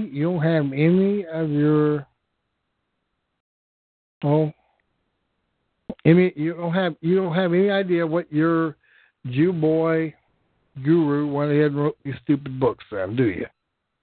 Read your chat there, guest 19, what she said in there. Guest 19. What? She lost what here? I just don't get Yahweh's short-sightedness. Maybe you don't. Read the line above it, retard. Hmm? The line above it, the first line. You usually start at the beginning of somebody's paragraph, not the end part. Well, no. I mean, you have Damon still won't say what he believes. The idiot has no idea what he believes. He just goes ahead and he talks about how he's read these books by some Jew boy who croaked off here before he could go ahead and get some of Damon Gaiman's man pussy. And essentially Damon Gaiman has no idea what the hell that Jew boy believed here. He can't even explain what the hell creatardivity is. I can explain Christian Daddy. Christian Daddy is the belief. It's a Christian belief. Is that white people from what? Western and Northern Europe are the lost, quote, 13 tribes of the house of Israel, and dual seed line holds is that, essentially Jews like Todd Morris here are descended from Satan's seduction of Eve, which gave birth to Cain. Folks, I can go ahead and explain what dual seed line Christian identity is. I can give you the 30-second. I can go ahead and give you a 5-minute option here. But instead, you just have a retard like Damon Gaiman here who has no idea what the fuck his own stupid shit believes, but it's so much better because, hey, the retard likes it. He does, and he likes it because he has no understanding here. He'd be smarter if he was saying just like this other creatard. I don't know, have you ever heard of Mongoloid Hardy or Hardy Mongoloid? Just here sort of, part Jew boy, Asperger Asclown went ahead and shot this cougar, because he was wanting some pussy from him, but so she was talking about going ahead and going to his wife, and he went back to jail 2008, 2009, spent another 3 years for being a felon with a gun here. Like old Reverend Mongoloid Hardy, he went ahead and claimed that he'd taken over from old Matt Hale. While Matt Hale was in, Florence, Supermax prison here. And, folks, most of the time I don't worry about creators because I've never seen one that wasn't a mamzer except for James von Braun. And James von Braun, I guess creatardivity appealed to him, and that's fine. Usually, Christian Identity does not get along with creators because, hey, creators just a bunch of Mongols here yapping stupid shit here, and it'd be annoying if since these mongrels have soul or knew what the fuck they're talking about, and they don't. So I don't really worry about it. Okay?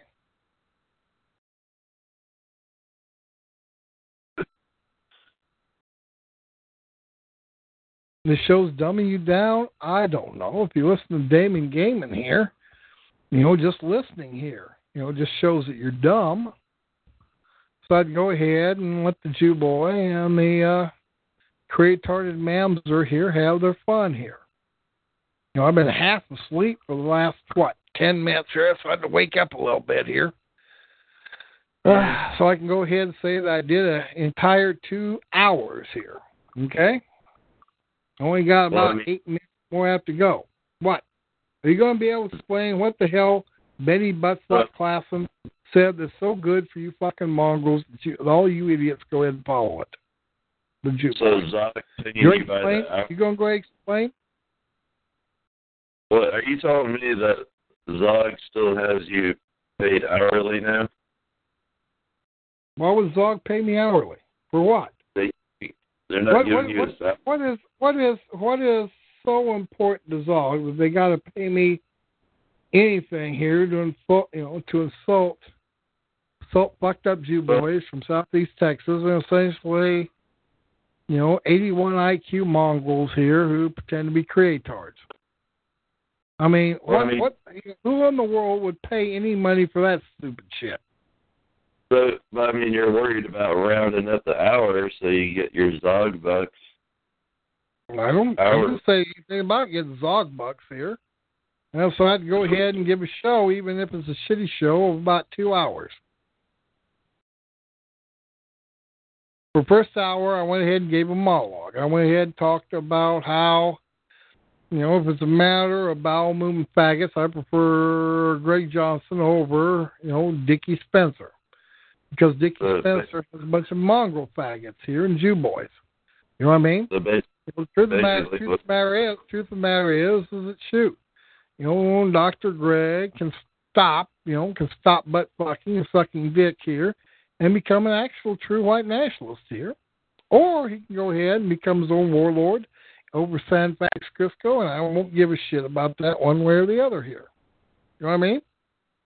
But essentially, Dickie Spencer is a total, one-eighth Jew boy,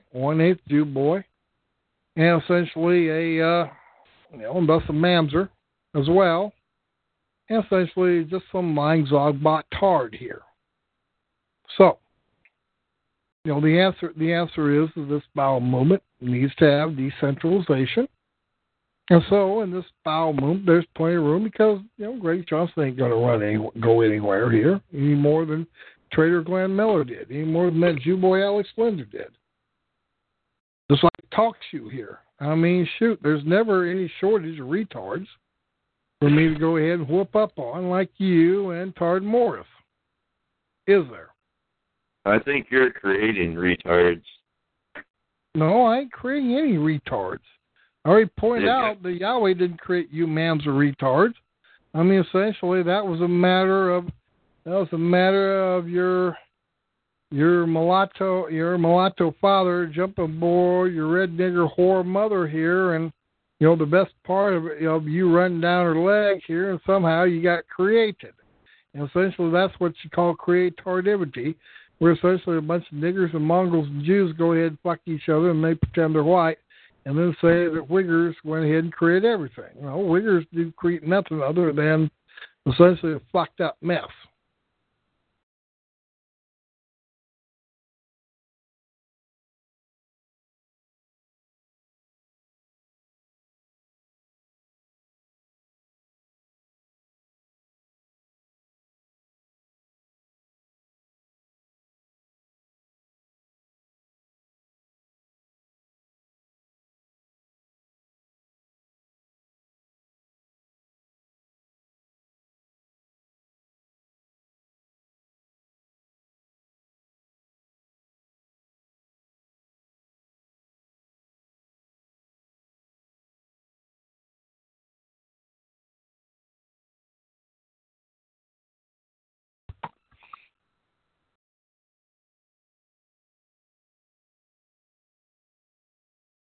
You are muted.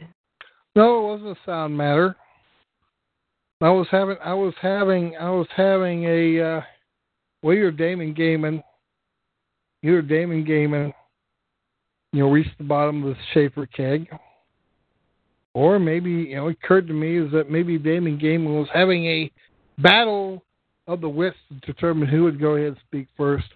I decided go ahead and speak first. I decided go ahead and win by just simply muting, Todd Morris here and Damon Gaiman. I mean, look. If I go ahead and I unmute you retards or Jew boys or mamzers or faggots or sogbots, if I go ahead and unmute you, the last thing you should want to do is play a game with me over who, is going to go ahead and have the last word or the first word or whatever here. I mean, essentially, I'm unmute you retards. Each one of these two ass clowns has their own fucking show. In fact, Damon Gaiman has gone ahead and blocked me from his show because essentially he's in addition to being a witless here, sometimes he's malicious as much as whittling can be. So anyway, if I go ahead and mute, essentially, unless I just go ahead and mute these fucktards here because I started the show at around 15 after here, and I'm determined to go ahead and have 2 hours of the show instead of an hour and 5 minutes. Now, Dr. Gene Scott, and he bought a big old auditorium somewhere out in California or something like that here. I remember hearing about that here. I remember when he refused to say anything for 3 freaking hours because nobody was sending him some money. Now, nobody's sending me any money. I got my own inheritance here, and shoot, I got this microphone paid for. I got the $20 MP3 recorder. That's paid for too. This $140 desktop, it's paid for. The Dell that I paid $325 for back in 2011, 2012 here with an i3 processor, that's paid for. So, essentially everything's paid for. Already paid for. So, hey, it's all good to go. Should be all good to go. Okay? But anyway, I did ask Damon Gaiman. I mean, come on. I explain what Christianity is. All the time. You would have thought that a tard like Damon Gaiman could explain what creativity is, right? Let's go look at the chat here. Well, chat's been caught up. All righty. Well, actually, let yourself get no sound here. There's plenty of sound here. You want to whine like a pussy here. You want to be a tard. That's why I'm there. Damon Gaiman, you're back. Have you figured out what you believe in, even though you're a mamzer? Can you explain to me the essence of creativity?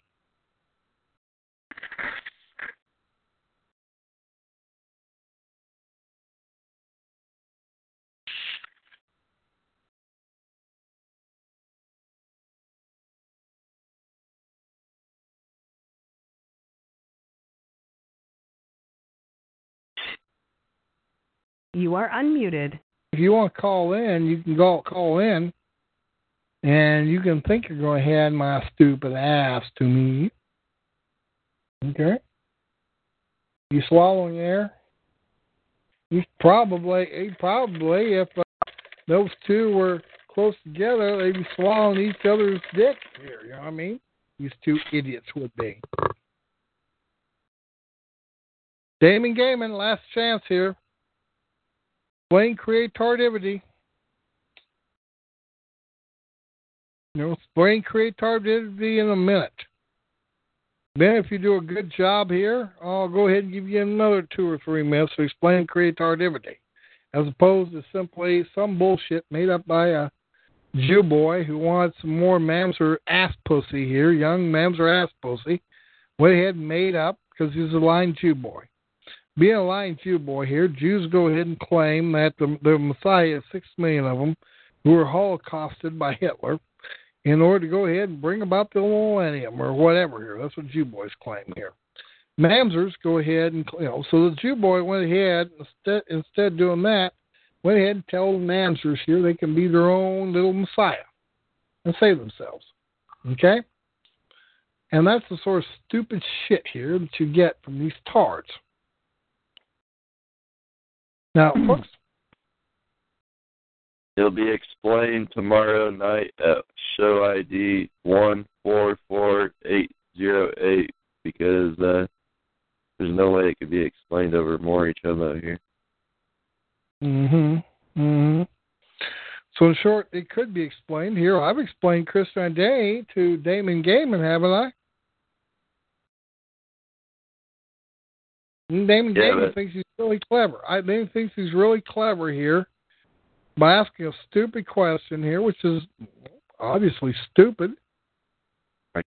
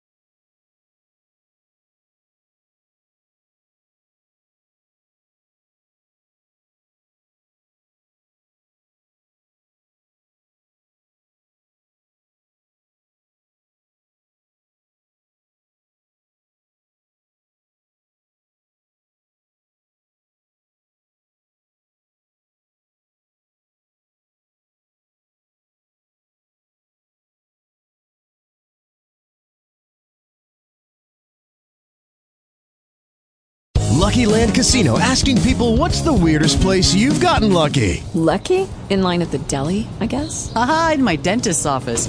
More than once, actually. Do I have to say? Yes, you do. In the car before my kids' PTA meeting. Really? Yes. Excuse me, what's the weirdest place you've gotten lucky? I never win and tell. Well, there you have it. You can get lucky anywhere, playing at LuckyLandSlots.com. Play for free right now. Are you feeling lucky? No purchase necessary. Void where prohibited by law. 18+. Terms and conditions apply. See website for details.